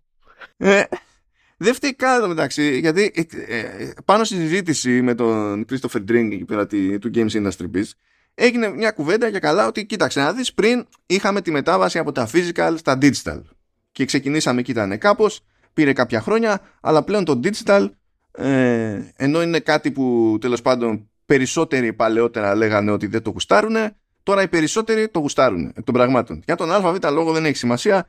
Έχει γίνει αυτή η μετάβαση. Αυτό δεν σημαίνει ότι δεν υπάρχει κίνηση σε physical, αλλά δεν είναι η πλειοψηφία πλέον. Και λέει ο άνθρωπος λοιπόν ότι για να πούμε ότι φτάνουν οι συνδρομητικές υπηρεσίες τύπου Game Pass, Ubisoft Plus κτλ. Να είναι ουσιωδώς μεγάλο κομμάτι της πίτας του gaming, τότε για να γίνει αυτό ο μόνος τρόπος είναι να συνηθίσουν οι παίκτες την ιδέα ότι παίζουν κάτι που δεν τους ανήκει, ρε παιδί μου, και να μην τους ενοχλεί αυτό το πράγμα σαν φάση. Το οποίο είναι, δεν είναι κουλός, σου λέει ότι ναι, αν είναι να πούμε ότι γίνεται το dominant model, για να γίνει αυτό, τότε πρέπει αρκετός όγκος παιχτών τέλος πάντων να σκεφτεί αυτό το πράγμα αλλιώς. Αυτό διαφέρει από το η Ubisoft είπε ότι οι gamers πρέπει να συνηθίσουν να μην τους ανοίγουν τα παιχνίδια. Είναι πολύ, υπάρχει τεράστια απόσταση σε αυτά τα concept. Και κάθομαι και βλέπω αυτό το train wreck της τελευταίας εβδομάδας, ας πούμε, και πιο πολύ φυσικά τσαντίζομαι με τους μηντιάδες, έτσι, που το αναπαρήγαγαν βάζοντας αυτό το quote ότι ξέρω εγώ μπλα μπλα, η Ubisoft λέει ότι players need, ξέρω εγώ, να συνηθίσουν ότι έτσι και έτσι, και λέω τι κάνετε τώρα εκεί πέρα. Τι καραγιούς ηλίκη είναι αυτό. Που εδώ πέρα δεν έχουμε πρόβλημα να κορυδεύουμε τη Ubisoft, το κάνουμε πολύ καιρό, συστηματικά. Είναι σχεδόν favorite pastime εδώ. Αλλά εδώ ρε παιδιά δεν λένε αυτό. Δεν ξέρω τι άλλο πρέπει να πω για αυτή την περίπτωση. Δηλαδή, ξέρω εγώ, διαβάστε λίγο. Μια πρόταση πάνω και μια πρόταση κάτω. Μην διαβάσετε όλο το κείμενο. Μια πρόταση πάνω και μια πρόταση κάτω. Να είστε σίγουροι για το σαντουιτσάκι που προκύπτει. Τέλος πάντων. Γιατί μου σκάσανε και για την περίπτωση του Prince. Είχα ένα σχόλιο, ρε παιδί μου. Καλά, τέτοιο. Όχι κάτι φοβερό. Που κοίταξε να δεις. Έβγαλε το Prince η Ubisoft και κατάφερε, ρε παιδί μου, και πήρε καλές εντυπώσεις κτλ. Που συνήθως έχουμε συνηθίσει να κάνει κάτι κουλό η Ubisoft σε οτιδήποτε. Λανσάρει τον τελευταίο καιρό. Έβγαλε λοιπόν καλό παιχνίδι, σου λέει, και δεν μπορούσε να αφήσει το λανσάρισμα να κυλήσει ομαλά. Έπρεπε να πει αυτή την παπάντζα, ας πούμε, και να γίνει ολόκληρη τέτοια. Και λέω ότι μα δεν είπε. Αυτή την παπάντζα δεν το είπε. Ναι, εντάξει, είναι πάρα πολλά εδώ πέρα τα παρεμφερή που μπορούμε να εισάγουμε. Εντάξει, δεν πρόκειται να το κάνουμε τώρα, γιατί δεν έχει νόημα. Απλά εντάξει, είναι δύσκολο να εξηγήσει τον άλλον ότι ακόμα και όταν αγοράζει το physical, πάλι το license αγοράζει για να παίξει το παιχνίδι. Δεν το καταλαβαίνει αυτό. Επειδή απλά το έχει στα χέρια του, νομίζει ότι και νομικά είναι δικό του εντελώς. Αλλά υπάρχουν πολλοί τρόποι να μην είναι δικό του, ακόμα και όταν είναι στο physical, εάν θέλει μια εταιρεία να το κάνει αυτό το πράγμα. Και οι gamers θα πρέπει να συνηθίσουν να μην τους ανήκουν τα παιχνίδια, γιατί αυτή είναι η πραγματικότητα της βιομηχανίας και δεν σημαίνει τίποτα αυτό το κομμάτι. Εάν ο άλλος θέλει όντως να αγοράσει το παιχνίδι και να του ανήκει, θα πάει να το αγοράσει, όπως κάνουμε τις σειρές. Θα δω το Game of Thrones και επειδή είμαι άρρωστος θα αγοράσω και όλο το set, παραδείγματος χάρη. Αυτό ναι. Αυτό έχει λογική. Μην μπλέκουμε το ένα με το άλλο. Και υπάρχει αυτή η δυνατότητα. Ευτυχώς όλα εξακολουθούν και πολλούνται. Έτσι. Δεν είναι σαν τις συνδρομητικές για βίντεο που άμα θες, ξέρω εγώ, να δεις Stranger Things, υπάρχει μία επιλογή. Να πληρώσεις συνδρομή Netflix. Δεν υπάρχει concept πηγαίνω και αγοράζω box sets, ξέρω εγώ, ή οτιδήποτε. Ή ξέχωρα. Ακόμα και αν είναι ψηφιακά αρχεία το Stranger Things. Ενώ στα games υπάρχει αυτή η επιλογή. Σε βίντεο streaming είναι χειρότερα, δηλαδή. Και γι' αυτό δεν μπορώ και τις συγκρίσεις που γίνονται γενικά. Ότι κοίτα τι γίνεται με Netflix, κοίτα τι γίνεται στα games κτλ. Ή ο κόσμος τράφηκε, ξέρω εγώ, σοριδών στο βίντεο streaming. Άρα δεν τον ενδιαφέρει, ξέρω εγώ, η δυνατότητα αγοράς ή κάτι άλλο ή κάποιο άλλο μοντέλο. Και λες τι. Μα δεν έχει επιλογή. Δεν μπορείς να συγκρίνεις μια αγορά που σου δίνει έξτρα επιλογές με μια αγορά που δεν σου δίνει έξτρα επιλογές και να λες ότι αυτό που έγινε στη μία αναπόφευκτα σημαίνει ότι θα γίνει το ίδιο στην άλλη. Δεν είναι ίδιες συνθήκες, αλλά τέλος πάντων, άλλη συζήτηση πες αυτή. Ναι, είναι άλλη συζήτηση. Anyway. Λοιπόν, οκ. Okay. Πάμε εκεί πέρα λοιπόν. Developer Direct. Είναι μόλις το δεύτερο Developer Direct του Xbox. Παίξανε 2 τεινά εκεί πέρα. Είπαν ότι θα ασχοληθούν με 4 παιχνίδια. Όπως και στο πρώτο direct, αυτό ήταν ψέμα και μπήκε κάτι πέμπτο. Απλά την πρώτη φορά είχαμε το υπάρχει το Hi-Fi Rush και το κυκλοφορούμε κατευθείαν. Αυτή τη φορά ήταν έχουμε ένα segment εκεί για το Visions of Mana, να πάρετε λίγο μάτι και τα συνάφη. Ήταν λιγότερο ουμφ σε αυτή την περίπτωση, το εξτραδάκι δηλαδή.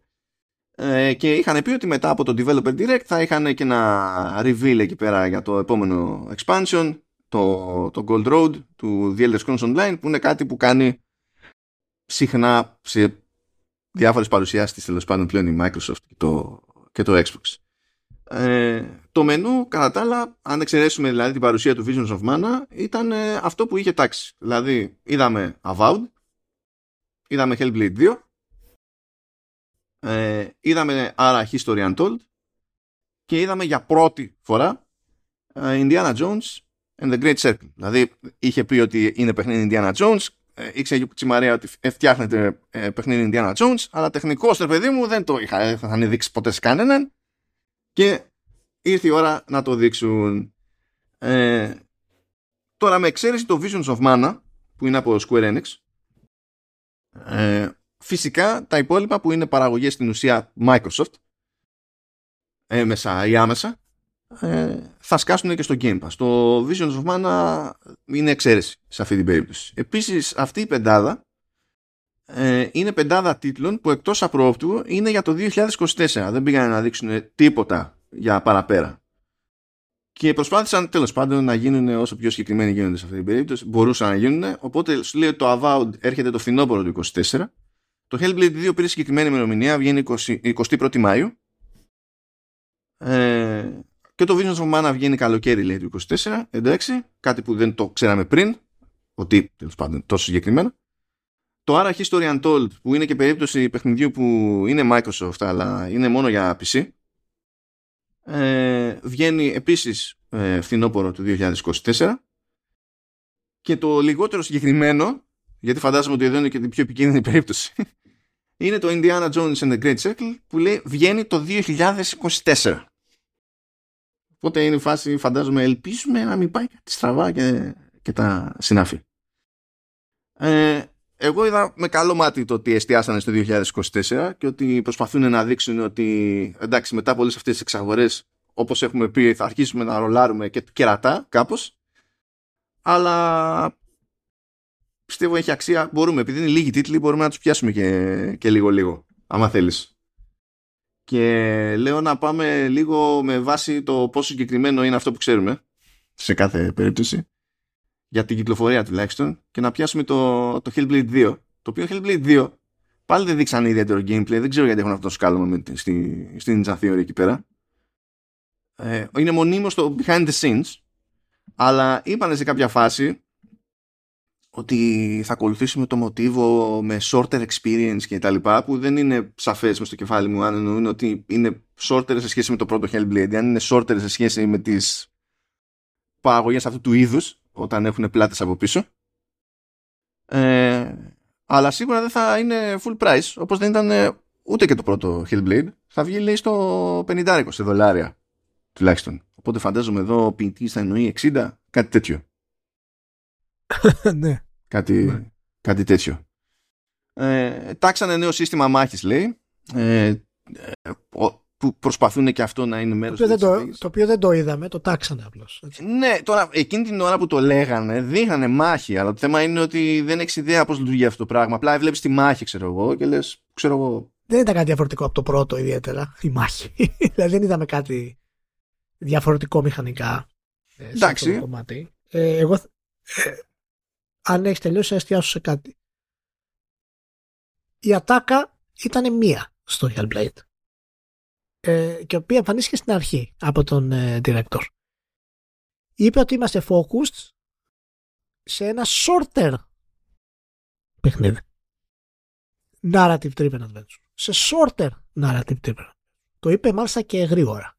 Δεν ξέρω φυσικά αν έπρεπε να το πει, δεν έπρεπε να το πει από θέμα marketing, αλλά δεν ξέρω, ό,τι μας έχουν δείξει μέχρι τώρα και τέτοιου τύπους δηλώσεις, σαν οι gamers, οι φίλοι του Xbox, οι φανατικοί ή όσοι πραγματικά αγαπήσανε το πρώτο Hellblade, περιμένουν κάτι επικό, κάτι το οποίο είναι πολύ έτσι expansive, ας πούμε. Δεν φάνηκε κάτι τέτοιο από ό,τι είδαμε, ακόμα δεν το ξέρουμε και δεν δεν με εντυπωσίασε. Ξανά. Το τεχνικό κομμάτι είναι φυσικά εντυπωσιακό, αλλά το τεχνικό κομμάτι είναι εντυπωσιακό και δεν έχεις πρόβλημα να είναι εντυπωσιακό όταν είναι τα περισσότερα τοπία που βλέπεις και οι δρόμοι που ακολουθείς είναι μονόπατα. Δηλαδή είναι ένα μονοπάτι. Οπότε τι να σου πω, μάλλον δεν με εντυπωσίασε στο Χέρμπλε. Να σου πω ένα τέτοιο. Δεν με εντυπωσίασε. Μάλλον, να είμαι πιο συγκεκριμένος, δεν με εντυπωσίασαν αυτά που δείξανε από το Hellblade. Μπορεί από πίσω να κρύβεται ένα υπερπέχνητο. Ναι, γιατί εμένα μου άρεσε το πρώτο γενικά και ακόμη και σε περιπτώσεις που δεν... Η Ninja Theory είχε αποτύχει εμπορικά, ας πούμε, στο παρελθόν. Ακόμη και τότε είχα το αποτέλεσμα σε μια κάποια εκτίμηση. Θεωρούσα ότι είχε ενδιαφέρον, ακόμη και με προβλήματα. Οπότε δεν είμαι σε mood που θα είναι, ξέρω εγώ, μούφα το Hellblade 2. Αλλά είμαι σε mood, δεν καταλαβαίνω τι κάνουν με την προώθηση του Hellblade 2 στη Microsoft. Δηλαδή, δεν ξέρω, δεν νομίζω να είναι μούφα με την κλασική έννοια, αλλά φαίνεται ότι είναι ένα παιχνίδι το οποίο πραγματικά θα ακολουθήσει όλους τους κανόνες ενός sequel. Δηλαδή θα μας δώσει ό,τι μας έδωσε το πρώτο 150 φορές παραπάνω. Δηλαδή είχε βάστανο το πρώτο, τώρα θα διαλυθείς. Είχε αίμα το πρώτο, τώρα θα πήξεις στο αίμα.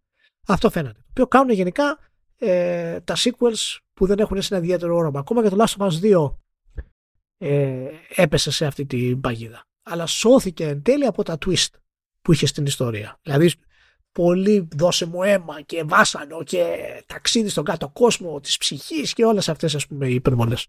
Και το Hellblade φαίνεται ότι θα έχει αυτό το κομμάτι. Ελπίζω να έχουν δείξει ένα restraint. Δεν ξέρω τι σημαίνει αυτό που είπαν ότι είναι shorter. Ναι, αυτό είπα και εγώ πριν, ότι εννοούν πιο σύντομο σε σχέση με το προηγούμενο ή πιο σύντομο σε σχέση με την κατηγορία σε αυτό το επίπεδο. Αυτό δηλαδή. Δεν ξέρω, γιατί είναι και ειδική κατηγορία αυτή το ΣΕΜ. Μάλλον με το προηγούμενο θα αναφέρονταν. Anyway. Εγώ θα ποντάρω στην εναλλακτική ότι το εννοεί για το τι περιμένουν συνήθως σε διάρκεια AAA και τα λοιπά. Γιατί και το πρώτο δεν ήταν τεράστιο σε διάρκεια. Οπότε ξέρεις πόσο πιο μικρό να το κάνεις και για ποιο λόγο να το κάνεις τόσο πιο μικρό, ώστε να είναι αισθητή διαφορά. Θα το κάνεις εξάωρο. Πόσο ήταν το πρώτο, εσύ? Κάπου τόσο ήταν για το πρώτο. Ναι, ήταν 7. Εντάξει. Θα το κάνεις short, το κάνω μια ώρα μικρότερο. Αν ένα πράγμα είναι σίγουρο είναι ότι ο ήχος θα είναι τούμπανο. Παιδιά, εντάξει, αυτό είναι ευκολάκι για ποντάρισμα. Δεν το συζητάμε αυτό, εντάξει. Δεν το συζητάμε. Και η ερμηνεία. Ναι, σίγουρα. Λοιπόν, επόμενη στάση στο timeline είναι το Visions of Mana από Square Enix που έβγαλε εκεί την εξυπηρέτηση Microsoft, γιατί προσπαθεί να δείχνει κάτι από Japan, από εδώ ή από εκεί, το οποίο ήταν ωραίο στο μάτι, πολύχρωμο, δεν κατάλαβα το σπρώξιμο, αλλά το σπρώξιμο δεν θα μου φταίξει εκεί πέρα η Microsoft σε αυτή την περίπτωση, απλά θα μου φταίξει η Square Enix. Γενικά λέει φέραμε τον δημιουργό του original Mana και τα λοιπά και εκείνος έφτιαξε και σχέδια για νέα πλάσματα και τα συναφή. Αντιμετωπίστηκε ως συγκλονιστική αποκάλυψη το ότι θα επανέλθουν στο παιχνίδι και γνωστά πλάσματα από προηγούμενους τίτλους Mana. Wow. Αλλά όχι μόνο αυτό, θα έχουμε και καινούριους. Καινούρια πλάσματα. Wow. Δεν ξέρω τι κάνουν οι εταιρείες σε αυτό το θέμα. Ή στην περίπτωση που λέγανε, ρε παιδί μου, ότι μπορεί να σας φαίνονται χαριτωμένα τα πλάσματα, αλλά έχουν και τη σκοτεινή τους πλευρά και έχει σημασία, λέει, πάνω στη μάχη να έχετε το νου σας για τους μορφασμούς τους και το τι πάνε να κάνουν, τι σημαίνει αυτό.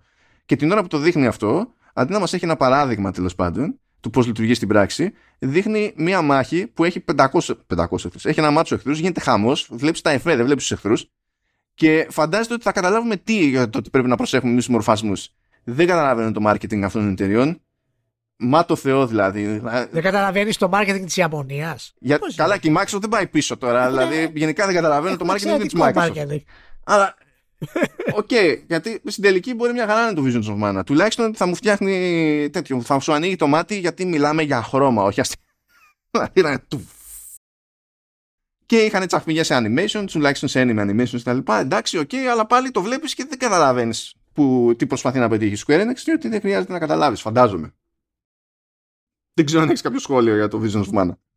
Όχι, δεν έχω για το Visions of Mana σχόλιο. Εντάξει, φυσικά είναι σημαντική η κυκλοφορία. τουλάχιστον από ιστορικής άποψης, δεν ήταν κάτι ιδιαίτερο ή κάτι διαφορετικό. Κλασική ιαπωνική προσέγγιση στην όλη διαδικασία και δεν πρόκειται να αλλάξουν και κάτι ιδιαίτερο. Εντάξει, φυσικά ο κόσμος είναι διαφορετικός και η προσέγγιση στο 3D, αλλά γενικά δεν πρόκειται να έχουμε κάτι το οποίο δεν έχουμε ξαναδεί ιδιαίτερα. Είναι κυρίως για να επαναφέρουν το IP, ό,τι και να σημαίνει αυτό. Και όντως είναι πανέμορφο, αλλά από θέμα χαρακτήρων, ιστορίας και τα λοιπά δεν είδαμε κάτι ακόμα. Οπότε ήταν αρκετά ιαπωνική η παρουσίαση. Πολύ gameplay στην όλη φάση. Απλά να κλείσω να πω ότι ο Μασάρο Οιμάντα, ο παραγωγός, είπε ότι η μουσική θα είναι adaptive. Έχουν adaptive music system that allows seamless transition from map to exploration. Αυτό είναι που είχαμε στο Magia Island, ξέρεις, το iMuse system. Το θυμάσαι αυτό? Αυτό σαν ιδέα δεν είναι πρωτότυπη. Οπότε όταν το λες αυτό και στέκεσαι σε αυτό, πες μου αν έχεις κάνει κάποια μαγιά. Γιατί δεν είσαι ο πρώτος που αυτό λέω, είναι τόσο ιαπωνικό. Μας είπε ότι έχει adaptive music system. Οκ. Όπως είχε το Magia Island το ένα. Thank you. Πάμε στο Ara History Untold, που είναι υποτίθεται τίτλος Grand Strategy κτλ. Από την Oxide Games. Είναι και η περίπτωση παιχνιδιού που είναι μόνο για PC. Δηλαδή θα σκάσει PC Game Pass, αλλά τέλος πάντων βγαίνει μόνο σε PC. Δεν είναι στημένο για κονσόλα αυτό το πράγμα. Δεν είναι και η πιο εύκολη κατηγορία για να πεις κάνω προσαρμογή. Δεν είναι αδύνατο, αλλά δεν είναι το πιο εύκολο. Έμαθα σε αυτή την παρουσίαση ότι υπάρχει κατηγορία gamer που λέγεται Historical Gamer. Αν ξέρει κάποιος να μου πει τι είναι αυτό και να βγάζει νόημα, να βγάζει νόημα. Γιατί αν η εξήγηση είναι απλά ασχολείται με παιχνίδια που έχουν μέσα ιστορικές προσωπικότητες και γεγονότα, αυτό δεν είναι σοβαρή εξήγηση, το historical gamer. Αλλά τέλος πάντων, εντάξει.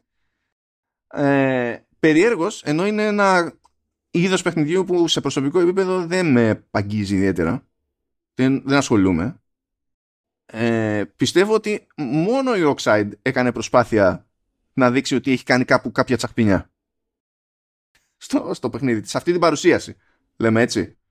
Να δεις, σου λέει, κοίταξε να δεις, δεν έχουμε set victory conditions, υπάρχει το prestige system και λειτουργεί κάπως έτσι και έτσι. Καλά, για το crafting είπανε λίγο γενικότητες και τα λοιπά, ή δοκιμάζουμε, λέει, έχουμε ένα σύστημα που το λέμε simultaneous turn system και στην ουσία τι κάνει ο καθένας τις επιλογές του και τα λοιπά, αλλά η εκτέλεση γίνεται όλων, αφού γίνουν οι επιλογές, γίνεται ταυτόχρονα, δεν είναι ο ένας πίσω από τον άλλον για να αντιδράς κάθε φορά στον αμέσως προηγούμενο, στο τι έκανε. Λες, τέλος πάντων, έχουμε εδώ πέρα μια θεωρητική τσαχμινιά. Γέλαγα εκεί πέρα με το Dangerous Wildlife.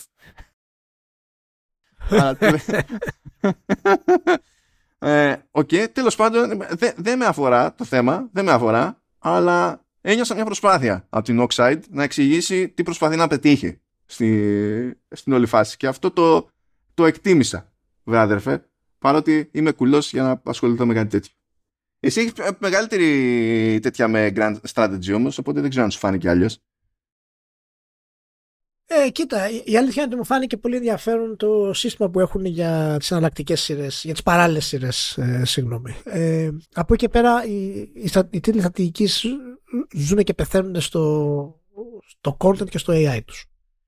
Και το άρα φυσικά δεν είναι παιχνίδι το οποίο θα τραβήξει κάποιον στο Game Pass ή θα τραβήξει κάποιον στο Xbox, αλλά ήταν ωραίο που παρουσιάστηκε και του δόθηκε έτσι ένα spotlight στην όλη φάση του Direct. Τα κάνει αυτά η Microsoft, που δεν χρειάζεται να τα κάνει, είναι η αλήθεια, αλλά τα κάνει. Κοίτα, κατά μία έννοια δεν χρειάζεται καν να κάνει και τη μόντα με το Hellblade 2 που δεν βγαίνει ούτε μεγάλο ούτε full price. Δηλαδή αυτό δεν θα το κάνει η Sony. Δεν θα μπει στον κόπο να φτιάξει κάτι με τέτοιο fidelity η Sony και να μην πάει για μεγάλο και full price. Ακόμα και αυτό είναι κουφό δηλαδή. Αλλά, ναι, okay. Θέλω να πω για την ιστορία ότι πήγανε να το παίξουν λίγο γούτσου στην περίπτωση του Άραχη, Story Untold. Και καλά, το υπονοούμενο ήταν ότι δεν είναι ανάγκη σε strategy, τέλος πάντων, όλοι να είναι σε φάση πόλεμος και τέτοια. Και να έχουμε ως παράδειγμα την προσωπικότητα στον Τσέζαρε Μπόρτζια, που είναι, υπήρξε λέει thought leader αναγεννησιακός και εντάξει για την ιστορία Ηλία, σε περίπτωση που δεν είσαι ενημερωμένος, κατέληξε να έχει αξιώματα της προκοπής και να είναι δούκας ο Τσέζαρε Μπόρζε, επειδή τελείως τυχαία ο μπαμπάς ήταν ο πάπας και επίσης τελείως τυχαία όταν σταμάτησε ο μπαμπάς να είναι ο πάπας, άρχισε να χάνει αξιώματα, δεν μπόρεσε να συντηρήσει τίποτα γιατί δεν είχε προετοιμαστεί, δεν είχε χτίσει ανάλογα σχέσεις κτλ. Και μ' άρεσε που λέει ότι είναι thought leader και δεν το ρίχνει στον πόλεμο, διότι από ένα σημείο και έπειτα έμπλεκε μόνο με πόλεμο για λογαριασμό άλλων και πέθανε σε πόλεμο. Δεν ξέρω πώς βγαίνει αυτό, αλλά cool beans. Εντάξει. Και ήρθε η ώρα να πάμε στο Avowed. Ηλία, να ξέρεις, σε σκεφτόμουν στο Avowed. Α, με σκεφτόσουν, ναι. Σε σκεφτόμουν, ναι, στο Avowed. Γιατί. Διότι ήσουν εξ αρχής ξενερωμένος με το Avowed. Εγώ δεν θα πω ότι είμαι αυτόματα ξενερωμένος με το Avowed, γιατί πάντα είμαι πιο επιφυλακτικός πριν κυκλοφορήσει ένα παιχνίδι. Αλλά θα πω ότι ήταν από άποψη της παρουσίασης, δηλαδή, ήταν το πιο απογοητευτικό κομμάτι. Η παρουσίαση του Avowed ήταν τραγική. Για μένα. Ήταν απόλυτα τραγική. Δεν έχω για τελείως κουλή την Obsidian. Ούτε έχω καν σκάλωμα προσωπικό για το ότι είναι στον κόσμο, ξέρω εγώ, του Pillars of Eternity κτλ. Δεν καίγομαι ιδιαίτερα. Either way. Για την όλη φάση. Αλλά αν θες να ανοίξεις το στόμα σου, Obsidian, να πεις ότι κοίταξε, έχουμε αυτό το κουεστάκι και έχουμε αυτό το χαρακτήρα και μπορούμε να τον αντιμετωπίσουμε έτσι ή μπορούμε να τον αντιμετωπίσουμε αλλιώς. Και μου δείχνεις το έτσι και το αλλιώς ή μου το λες το έτσι και το αλλιώς. Έχουμε αυτές τις επιλογές.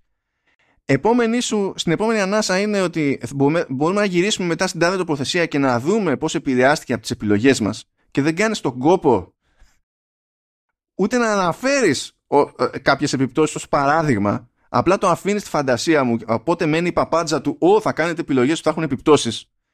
Και αυτό το έχεις κάνει επειδή θες μετά να μιλήσεις για τη μάχη και στη μάχη λες κάποιοι εχθροί είναι defensive, ορίστε, έχουν ασπίδα και κάνει glank καθώς τη χτυπάς. Κάποιοι άλλοι είναι tank και κάνουν μεγάλη ζημιά ή μπορείς να κάνεις dual wielding σε magic. Τι κάνεις Obsidian, τι κάνεις? Τέλος πάντων, δεν θα διαφωνήσω, αλλά να πω ότι δεν μου άλλαξαν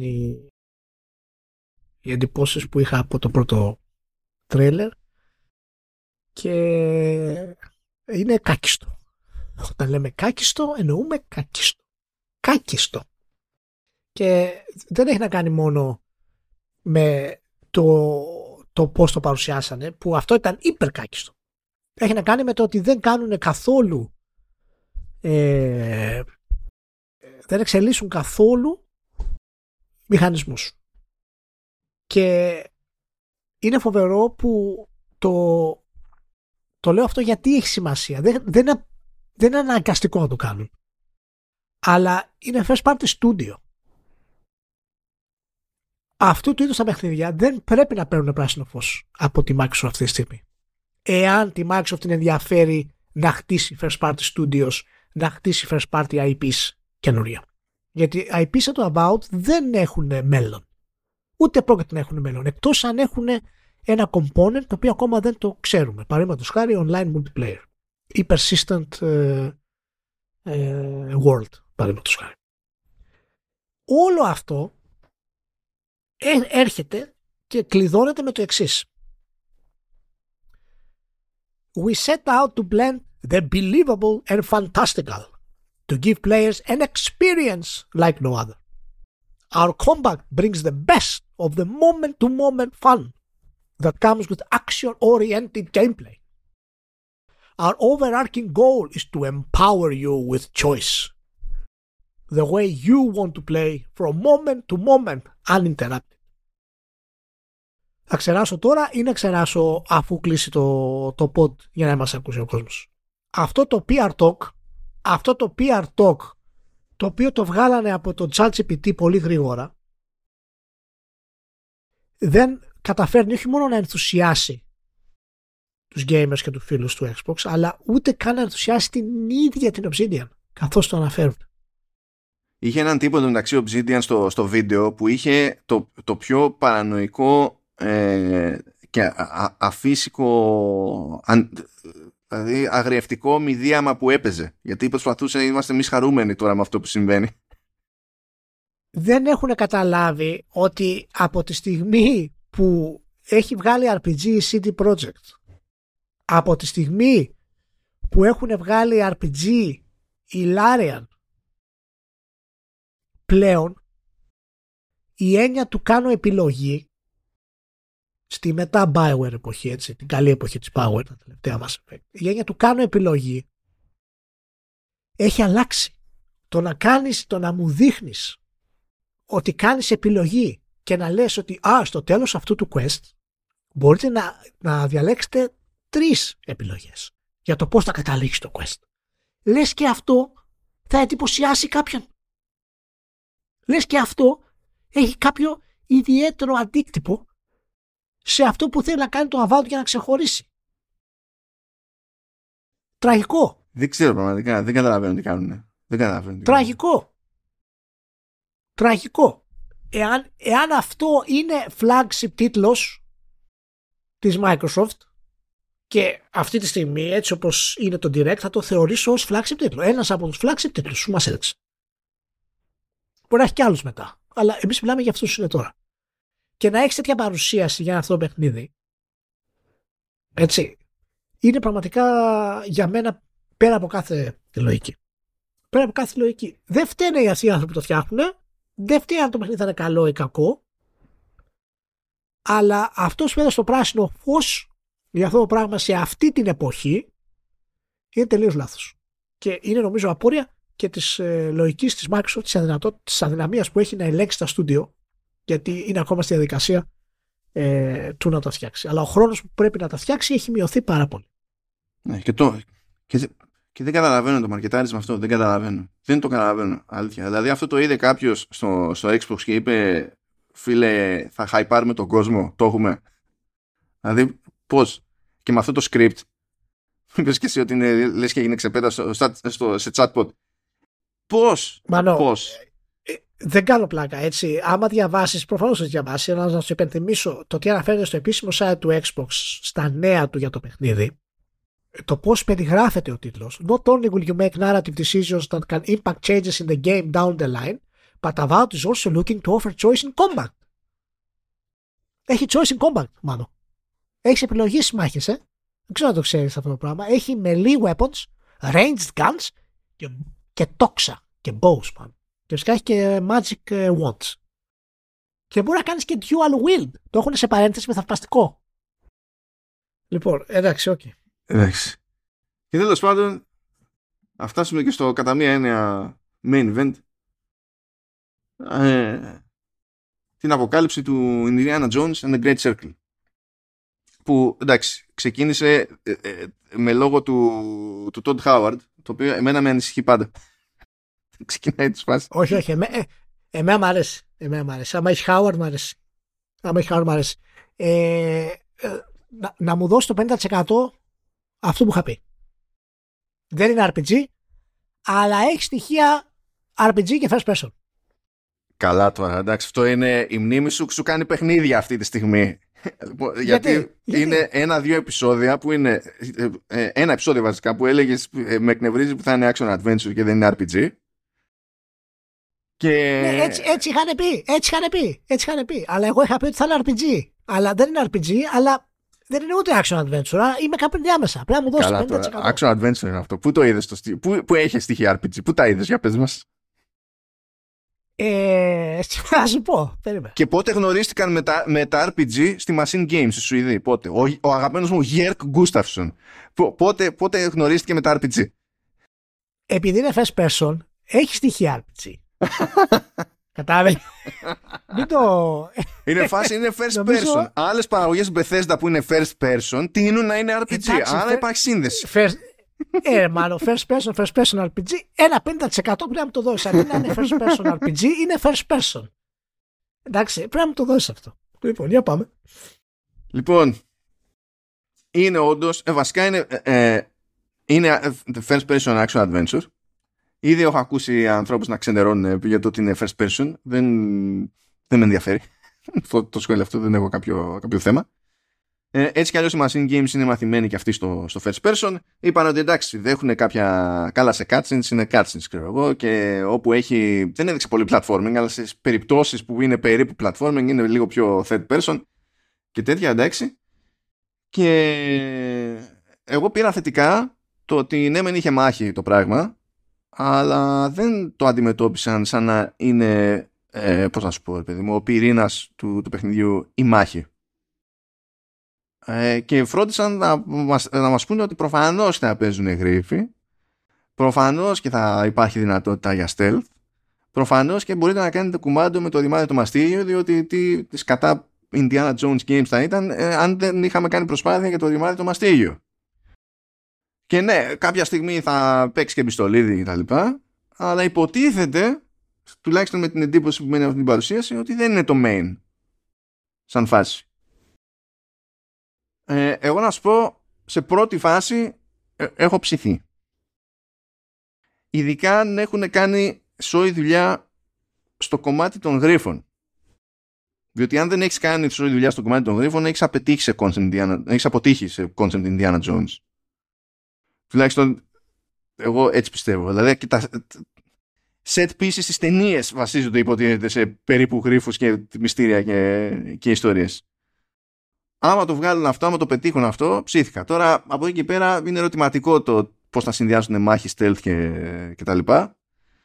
Και αν μπορείς, αν σας πρόχνει το παιχνίδι προς τη μία ή στην άλλη κατεύθυνση, αν η μάχη είναι λύση ανάγκης ή όχι, ή απλά είναι κάντε ό,τι θέλετε όπως γουστάρετε, που εκεί χάνει το impact η μία ή άλλη επιλογή, πιστεύω. Αλλά δεν θα είμαι τόσο αρνητικός όσο... Έδειχνες να είσαι εσύ πριν την παρουσίαση. Δεν ξέρω πώς είσαι τώρα. Εγώ ήμουν αρνητικός εάν ήταν σαν τη Lara Croft, ένα κλασικό action adventure. Εκεί θα ήμουν αρνητικός. Δεν είδα να έχουν έμφαση platforming αυτοί. Αλλά δεν φαίνεται ότι είναι ένα copy-paste του κλασικού action adventure style, το οποίο είναι αυτό που δεν ήθελα. Οπότε από αυτό και μόνο ξεκινάει πολύ θετικά. Εγώ ξετρελάθηκα, μου άρεσε πάρα πολύ και ακόμα και αν βάλουμε στην άκρη το χαρακτήρα του Γκιάνα Τζόνς και έχουμε περάσει σούπερ μαζί του και όλα αυτά, η ιδέα να γίνει first person, που αυτόματα μειώνει την έννοια της δράσης με την παραδοσιακή έννοια του action adventure και το κάνει περισσότερο σκεπτόμενο, θα του δώσει μια χρειά την οποία πάντα ήθελα από ένα Indiana Jones παιχνίδι. Και είναι η αιτία που έλεγα ότι ήθελα να γίνει RPG, γιατί ήθελα να είναι σκεπτόμενο. Και στην παρουσίαση είπαν ότι το βασικό κομμάτι του gameplay είναι οι γρίφοι, γιατί χωρίς γρίφους δεν μπορείς να χρησιμοποιήσεις το intellect του Indiana Jones, που είναι το βασικό του όπλο. Και αυτό το είδαμε, δείξαν αρκετούς γρίφους. Μου άρεσαν πάρα πολύ τα μοντέλα, να σου πω την αλήθεια, και ιδιαίτερα και οι ερμηνείες. Ακόμα και ο Ίντι είχε κάποια έτσι, λίγο έτσι, ξενέρωτα, που ήταν στην απόδοση λίγο του Τρόι Μπέικερ. Ναι, είναι αυτό, καλά, ακούω με τη μία τη φωνή και λέω πάλι Τρόι Μπέικερ, ρε Μπέικερ, θα γίνει. Ναι, αλλά μοιάζει με τον Ινδιάνα, το κάνει έτσι ωραίο, και φάνηκε ότι έχει χαρακτήρες μέσα που θα έχουν κάποιο ενδιαφέρον, ιδιαίτερα ο κακός υπόθεσης, αλλά το πώς θα πλησιάσουν γενικά τον κόσμο και τους γρίφους έχει πολύ ενδιαφέρον. Και θα σου πω γιατί μου αρέσει που είναι ο Ντότ Χάουαρντ, γιατί δεν θα έπαιρνε το πράσινο φως άμα δεν ήταν ο Χάουαρντ σε αυτό το κομμάτι μάλλον. Γιατί είπε ο Χάουαρντ ήταν κάτι το οποίο είχα σκεφτεί και ήθελα κτλ. Αλλά να πάρεις ένα τέτοιο ρίσκο τώρα και να το κάνεις first person, έπρεπε να το σπρώξει ο Χάουαρντ κάτι για να γίνει. Και αυτό... Θεωρία είναι αυτό, δεν το ξέρω έτσι. Απλά θέλω να πιστεύω για τη στιγμή που είναι παραγωγός, ήταν μέρος του σκεπτικού του. Και ο Χάουαρντ όλοι ξέρουμε φυσικά ότι είναι first person τύπος. Να κλείσω λέγοντας ότι είναι το πρώτο παιχνίδι που έχει στοιχεία cyberpunk. Αυτό το πράγμα. Δηλαδή όλη η δράση που παίρνει μέρος σε first person είχε πολλά στοιχεία. Άμα παίξεις το soundtrack θα δεις πώς ταιριάζουν, δηλαδή στο πώς πέφτουν οι γροθιές, στο πώς κινείσαι στον χώρο, στο πώς κοιτάς πάνω κάτω. Όλα αυτά είναι κομμάτια τα οποία έχουν πάρει από το Cyberpunk για να έχουν πολύ περισσότερο immersion, κάτι νόμου, και έχει απόλυτη λογική. Πολύ έξυπνη επιλογή ήταν ότι πρέπει να βλέπουμε μερικές φορές τον Ινδιάνα, και γενικότερα μπορεί αυτό να γίνει στα cutscenes, παραδείγματος χάρη, στις λύσεις γρίφων μπορεί να έχει, σε κάποιους άλλους γρίφους που πρέπει να είναι third person. Από τεχνικής άψεως επίσης μου άρεσε. Είχε πολύ όμορφο art direction, πολύ πιστό γενικά στο concept του Ινδιάνα. Είμαι θετικός στο ότι επέστρεψαν στους κλασικούς κακούς που είναι οι Ναζί και δεν πήγαν σε τίποτα εξωγήινια και σε τίποτα περίεργα για να ξεφύγουμε ολοκληρωτικά, ας πούμε. Κοίτα, όσο δεν έχει κάποια εκτόξευση του Ίνδι μέσα σε ψυγείο για να προστατεύεται από πυρηνικά, είμαι ευχαριστημένος. Είσαι εντάξει. Και δείχνει ότι είναι μια πολύ έτσι grounded εμπειρία που ξέρει που πατάει, κάτι που δεν θα μπορούσα να πω για το Starfield όταν ξεκίνησα να το παίζω, που φαίνεται ότι προσπαθεί να συνδυάσει πράγματα από διαφορετικά κομμάτια της Bethesda και δεν καταφέρει να το κάνει στο βάθμο που ικανοποιεί εμένα, τέλος πάντων. Αλλά πραγματικά ήταν πολύ ενδιαφέρουσα η παρουσίαση, πολύ ενδιαφέρουσα η παρουσίαση, και φαίνεται ότι το υπολογίζουν και το σπρώχνουν για κάτι καλό. Εύχομαι πραγματικά να πετύχει, πιστεύω ότι θα πετύχει, και είναι ένας από τους λόγους που κάποιος μπορεί να πει ότι θα μπω αυτό το μήνα να αγοράσω Game Pass για να παίξω τον Diana Jones. Να πω ότι έχει screenshot το οποίο δείχνει ότι δεν μπορείς να προχωρήσεις πέρα από εδώ. Κάποιος Γερμανός τον σταματάει τον Ίντι και ο Ίντι εκείνη τη στιγμή κρατάει μια φωτογραφική κάμερα. Δηλαδή φαίνεται ότι έχουν μέσα διάφορα στοιχεία τέτοια, τα οποία μπορούν να κάνουν είτε με stealth είτε να προσποιήσουν σε κάποιος άλλος οτιδήποτε, τα οποία μπορείς να χρησιμοποιήσεις. Οκ, για πες.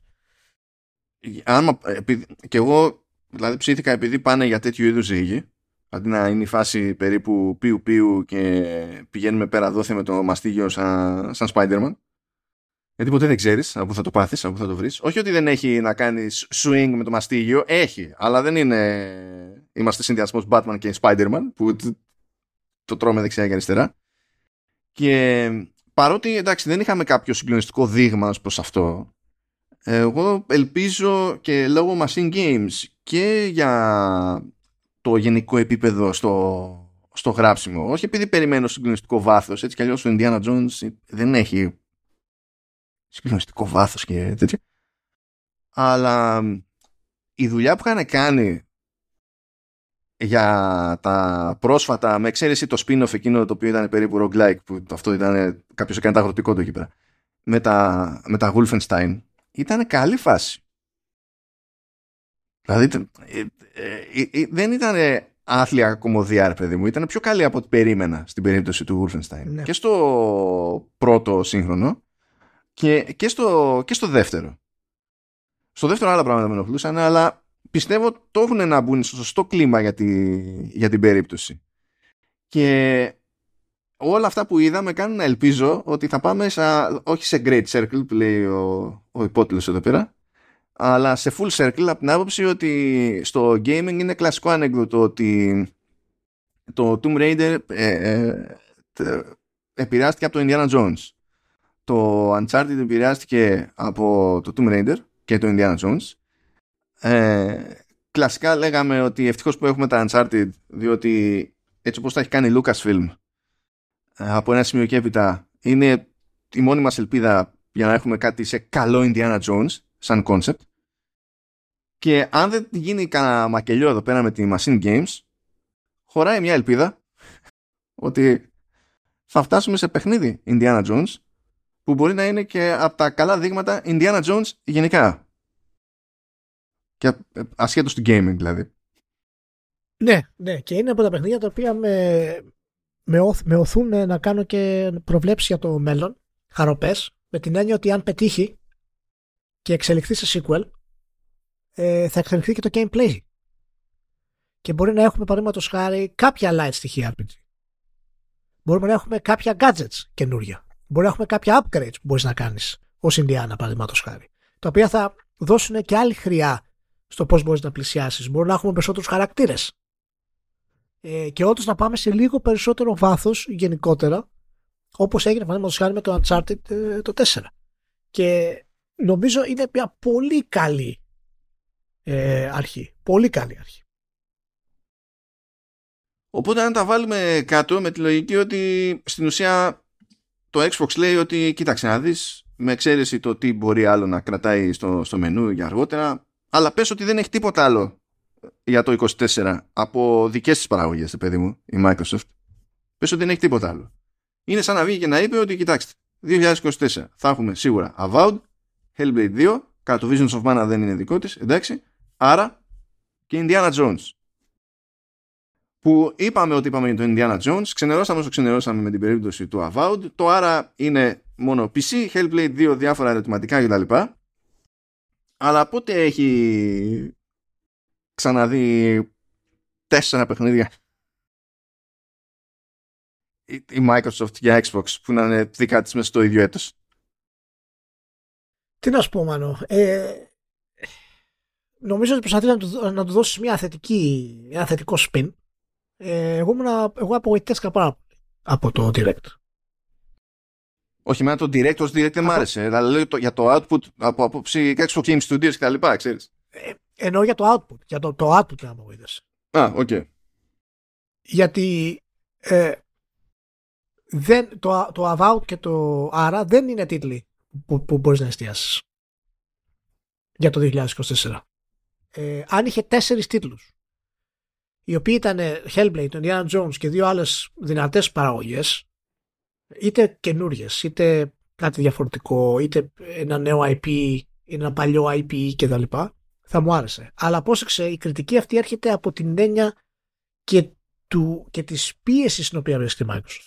Mm-hmm. Η Sony, αν δεν μου βγάλει κάτι το 24 και έχει τα που φαίνεται ότι έχει μόνο τα remakes, δεν θα την κατακρίνω ιδιαίτερα, γιατί τα παιχνίδια της παίρνουν 5 με 7 χρόνια να βγουν. Okay. Και είναι και σε άλλη φάση. Δεν έχει την ίδια ανάγκη που έχει η Microsoft. Αυτός είναι και ένας λόγος που δεν μ' άρεσε εμένα το Direct, διότι θεώρησα ότι σαν σύνολο το Developer Direct εξακολουθεί και μου δείχνει μια Microsoft που δεν νιώθει να χαϊπάρει τίποτα για την πάρτη της. Δεν εννοούν να μάθουν. Και άμα δεν το μάθουν αυτό το πράγμα, η προώθηση του Xbox, ό,τι και αν σημαίνει αυτό, κονσόλα ξεκονσόλα, τέλος πάντων, θα είναι πάντα στο υπό, θα είναι πάντα ανεμική. Και δεν είμαι σίγουρος ότι καταλαβαίνουν ότι δεν έχουν γούστο σε κάποια επίπεδα. Δεν είμαι σίγουρος. Ναι, αυτό είναι το πιο το πιο σημαντικό πρόβλημα του Direct. Γιατί από τη μία, ναι μεν, έχεις δίκιο στο αυτό που λες, ότι από θέμα output πότε ξαναείδαμε να έχουμε 4 παιχνίδια και 2 από αυτά να φαίνεται ότι είναι σημαντικά ή καλά τέλος πάντων από τη Microsoft σε ένα χρόνο, και το ένα από αυτά να είναι και νέο IP, ενώ είχε προέλθει από ένα νέο IP. Αλλά εάν το βάλεις κάτω από το πρίσμα του τι χρειάζεται η Microsoft για το Game Pass, μιλάμε τώρα, έτσι, άμα δεν είχε αυτή την πίεση, άμα δεν είχε όλη αυτή την λειψιδρία, ας πούμε, δεν θα ήμουν ιδιαίτερα αρνητικός. Αλλά περιμένουμε ήδη 3 χρόνια να στήσει το Game Pass, περιμένουμε ήδη 3 χρόνια να βγει από αυτό το κομμάτι, και το output δηλαδή αυτής της πίεσης και αυτής της ανάγκης για να ανέβει το Game Pass παραπάνω, δεν με ικανοποίησε καθόλου. Και μάλιστα μου έχει κάνει εντύπωση που στις τελευταίες τους δηλώσεις ο Spencer έχει βγει και έχει προσπαθήσει να κάνει downplay το Game Pass, λέγοντας παραδείγματος χάρη ότι το Game Pass είναι απλά ένα κομμάτι της στρατηγικής της Microsoft, σαν όλα τα άλλα, παραδείγματος χάρη. Ενώ πριν 3 χρόνια και στο τέλος του Xbox One X, που είχε ξεκινήσει στην ουσία να ανεβαίνει, αλλά και μετά όταν έγινε η βασική στρατηγική του, ήταν το βασικό στοιχείο της κονσόλας. Το βασικό στοιχείο για να πάρεις μια κονσόλα σαν το Xbox. Οπότε κάτι συμβαίνει εκεί και ίσως αξίζει σε ένα επόμενο podcast να το ψάξουμε λίγο παραπάνω, να δούμε ακριβώς, γιατί με δεδομένα και τα νούμερα έχουν μειωθεί, έχουν σταθεροποιηθεί τέλος πάντων, λιμνάσει. Δεν ξέρω ακριβώς τι σημαίνει στην όλη κατάσταση. για την ιστορία, στην Ευρώπη το 23 πουλήθηκαν περισσότερα παιχνίδια για PS4 από ό,τι για Xbox Series. Ναι. Λοιπόν, είναι και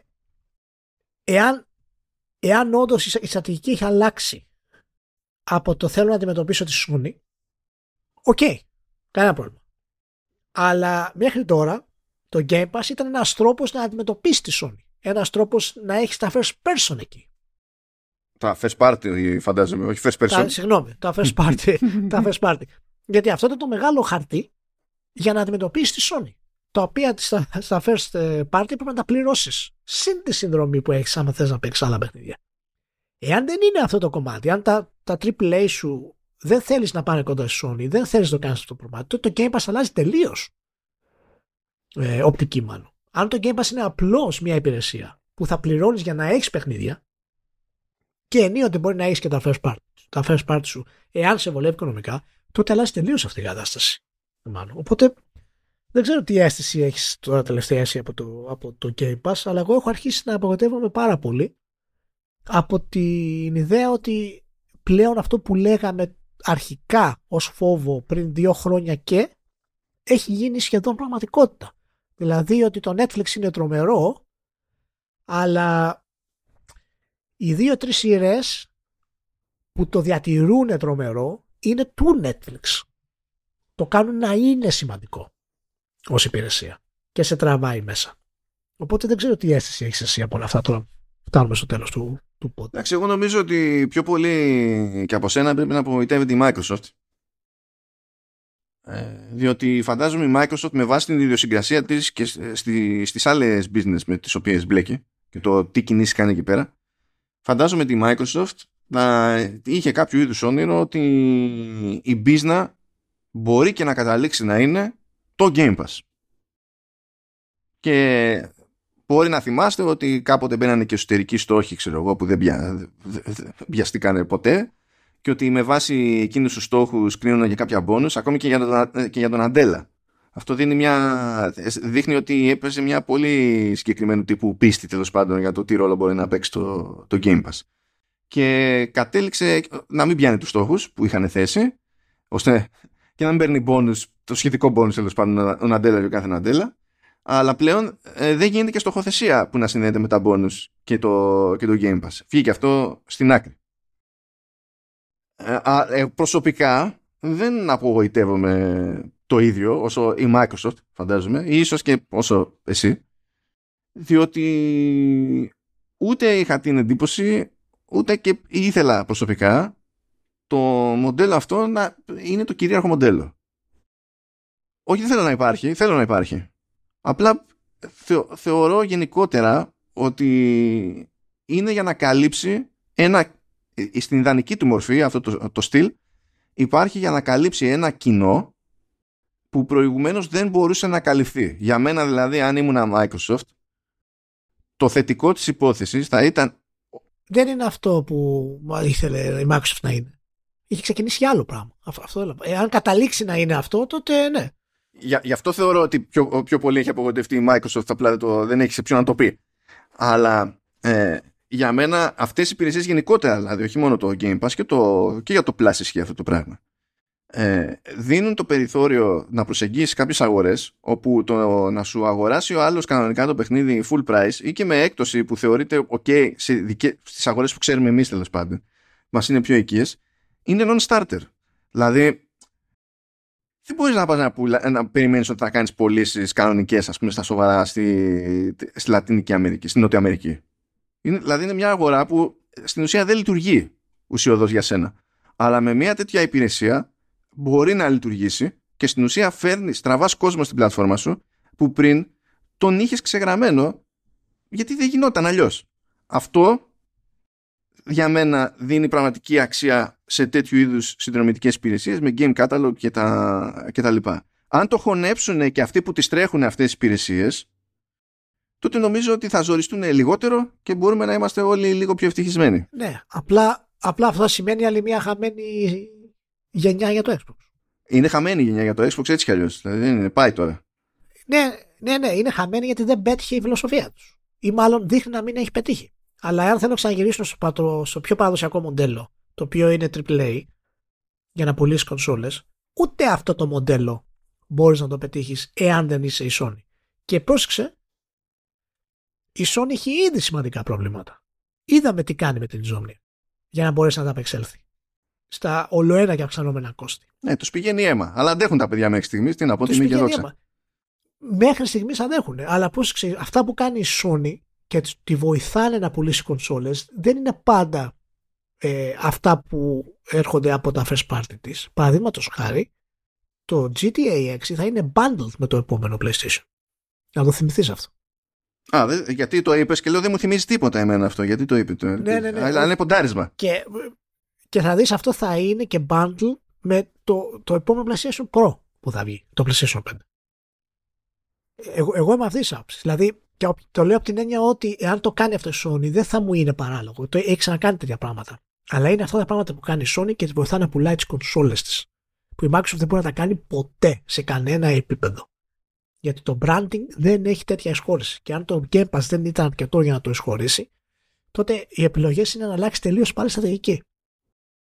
Ελπίζω να μην το κάνει εν μέσω της γενιάς. Ασχέτως γενικότερης στρατηγικής του Xbox, το ότι κατάφερε το 2023, έστω και με το Starfield, διότι δεν μπορείς να πεις ότι το Starfield δεν πήγαινε πακέτο με hype.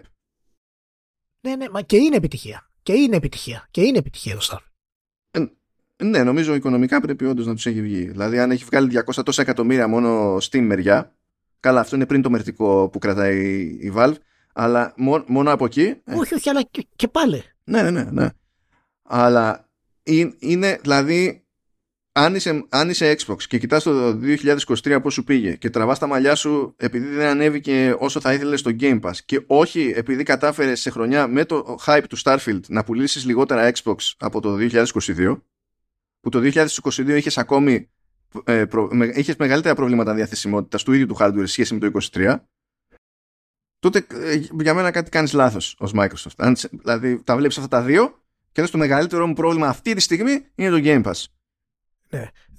Δείχνει ότι η στρατηγική της όπως έχει εξελιχθεί και μπορεί και η στρατηγική να μην είχε την ίδια βαρύτητα που ήθελε η Microsoft, μπορεί η αγορά να μην τη βοήθησε, ο COVID, διάφορα πράγματα να έγιναν, αλλά δείχνει αυτή τη στιγμή και ίσως αυτό εξηγεί και το πόσο ο Spencer μιλάει διαφορετικά για το Game Pass πλέον από ότι στην αρχή, ότι η στρατηγική δεν τους βγαίνει με το Game Pass ως βάση όπως τη θέλαμε και ήταν και ένας από τους μεγάλους μας φόβους τότε που λέγαμε, γι' αυτό λέγαμε και ξαναλέγαμε ότι αν πετύχει αυτή η στρατηγική δεν θα έχει απάντηση η Sony. Και φαίνεται ότι αυτή η στρατηγική, δεδομένου και της καθυστέρησης με τα Activision Blizzard και όλα αυτά, έχουν δημιουργήσει κάποια προβλήματα στο Xbox που μπορεί να μην το επαναφέρουν καθόλου αυτή τη γενιά και να βλάψουν μάλιστα και το branding του Game Pass του ίδιου, έτσι. Θα δούμε, ενδιαφέροντα πράγματα. Εντάξει, να σου πω αλήθεια, δεν αισθάνομαι ότι η κοινή γνώμη για το Game Pass έχει πρόβλημα. Δεν νομίζω ότι κάποιο. Δεν πετυχαίνω κόσμο να λέει ότι το Game Pass, τι idea είναι αυτή, απαράδεκτο τέτοιο, ας πούμε. Δεν νομίζω. Όχι, απλά δεν έχει άνοδο. είναι στο ίδιο επίπεδο.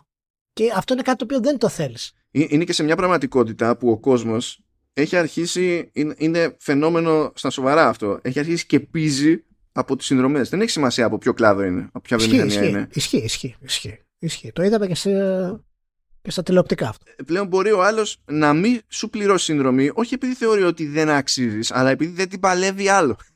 Ναι, είναι too much. Λοιπόν, ελπίζω εσείς να την παλέψετε αυτό το σουκού. Να είστε όλοι καλά, super. Φιλάκια πάρα πολλά και θα τα πούμε την επόμενη Παρασκευή. Οκ, πάω εγώ να μοντάρω τώρα πανικόβλητος και τα λέμε. Γεια χαρά.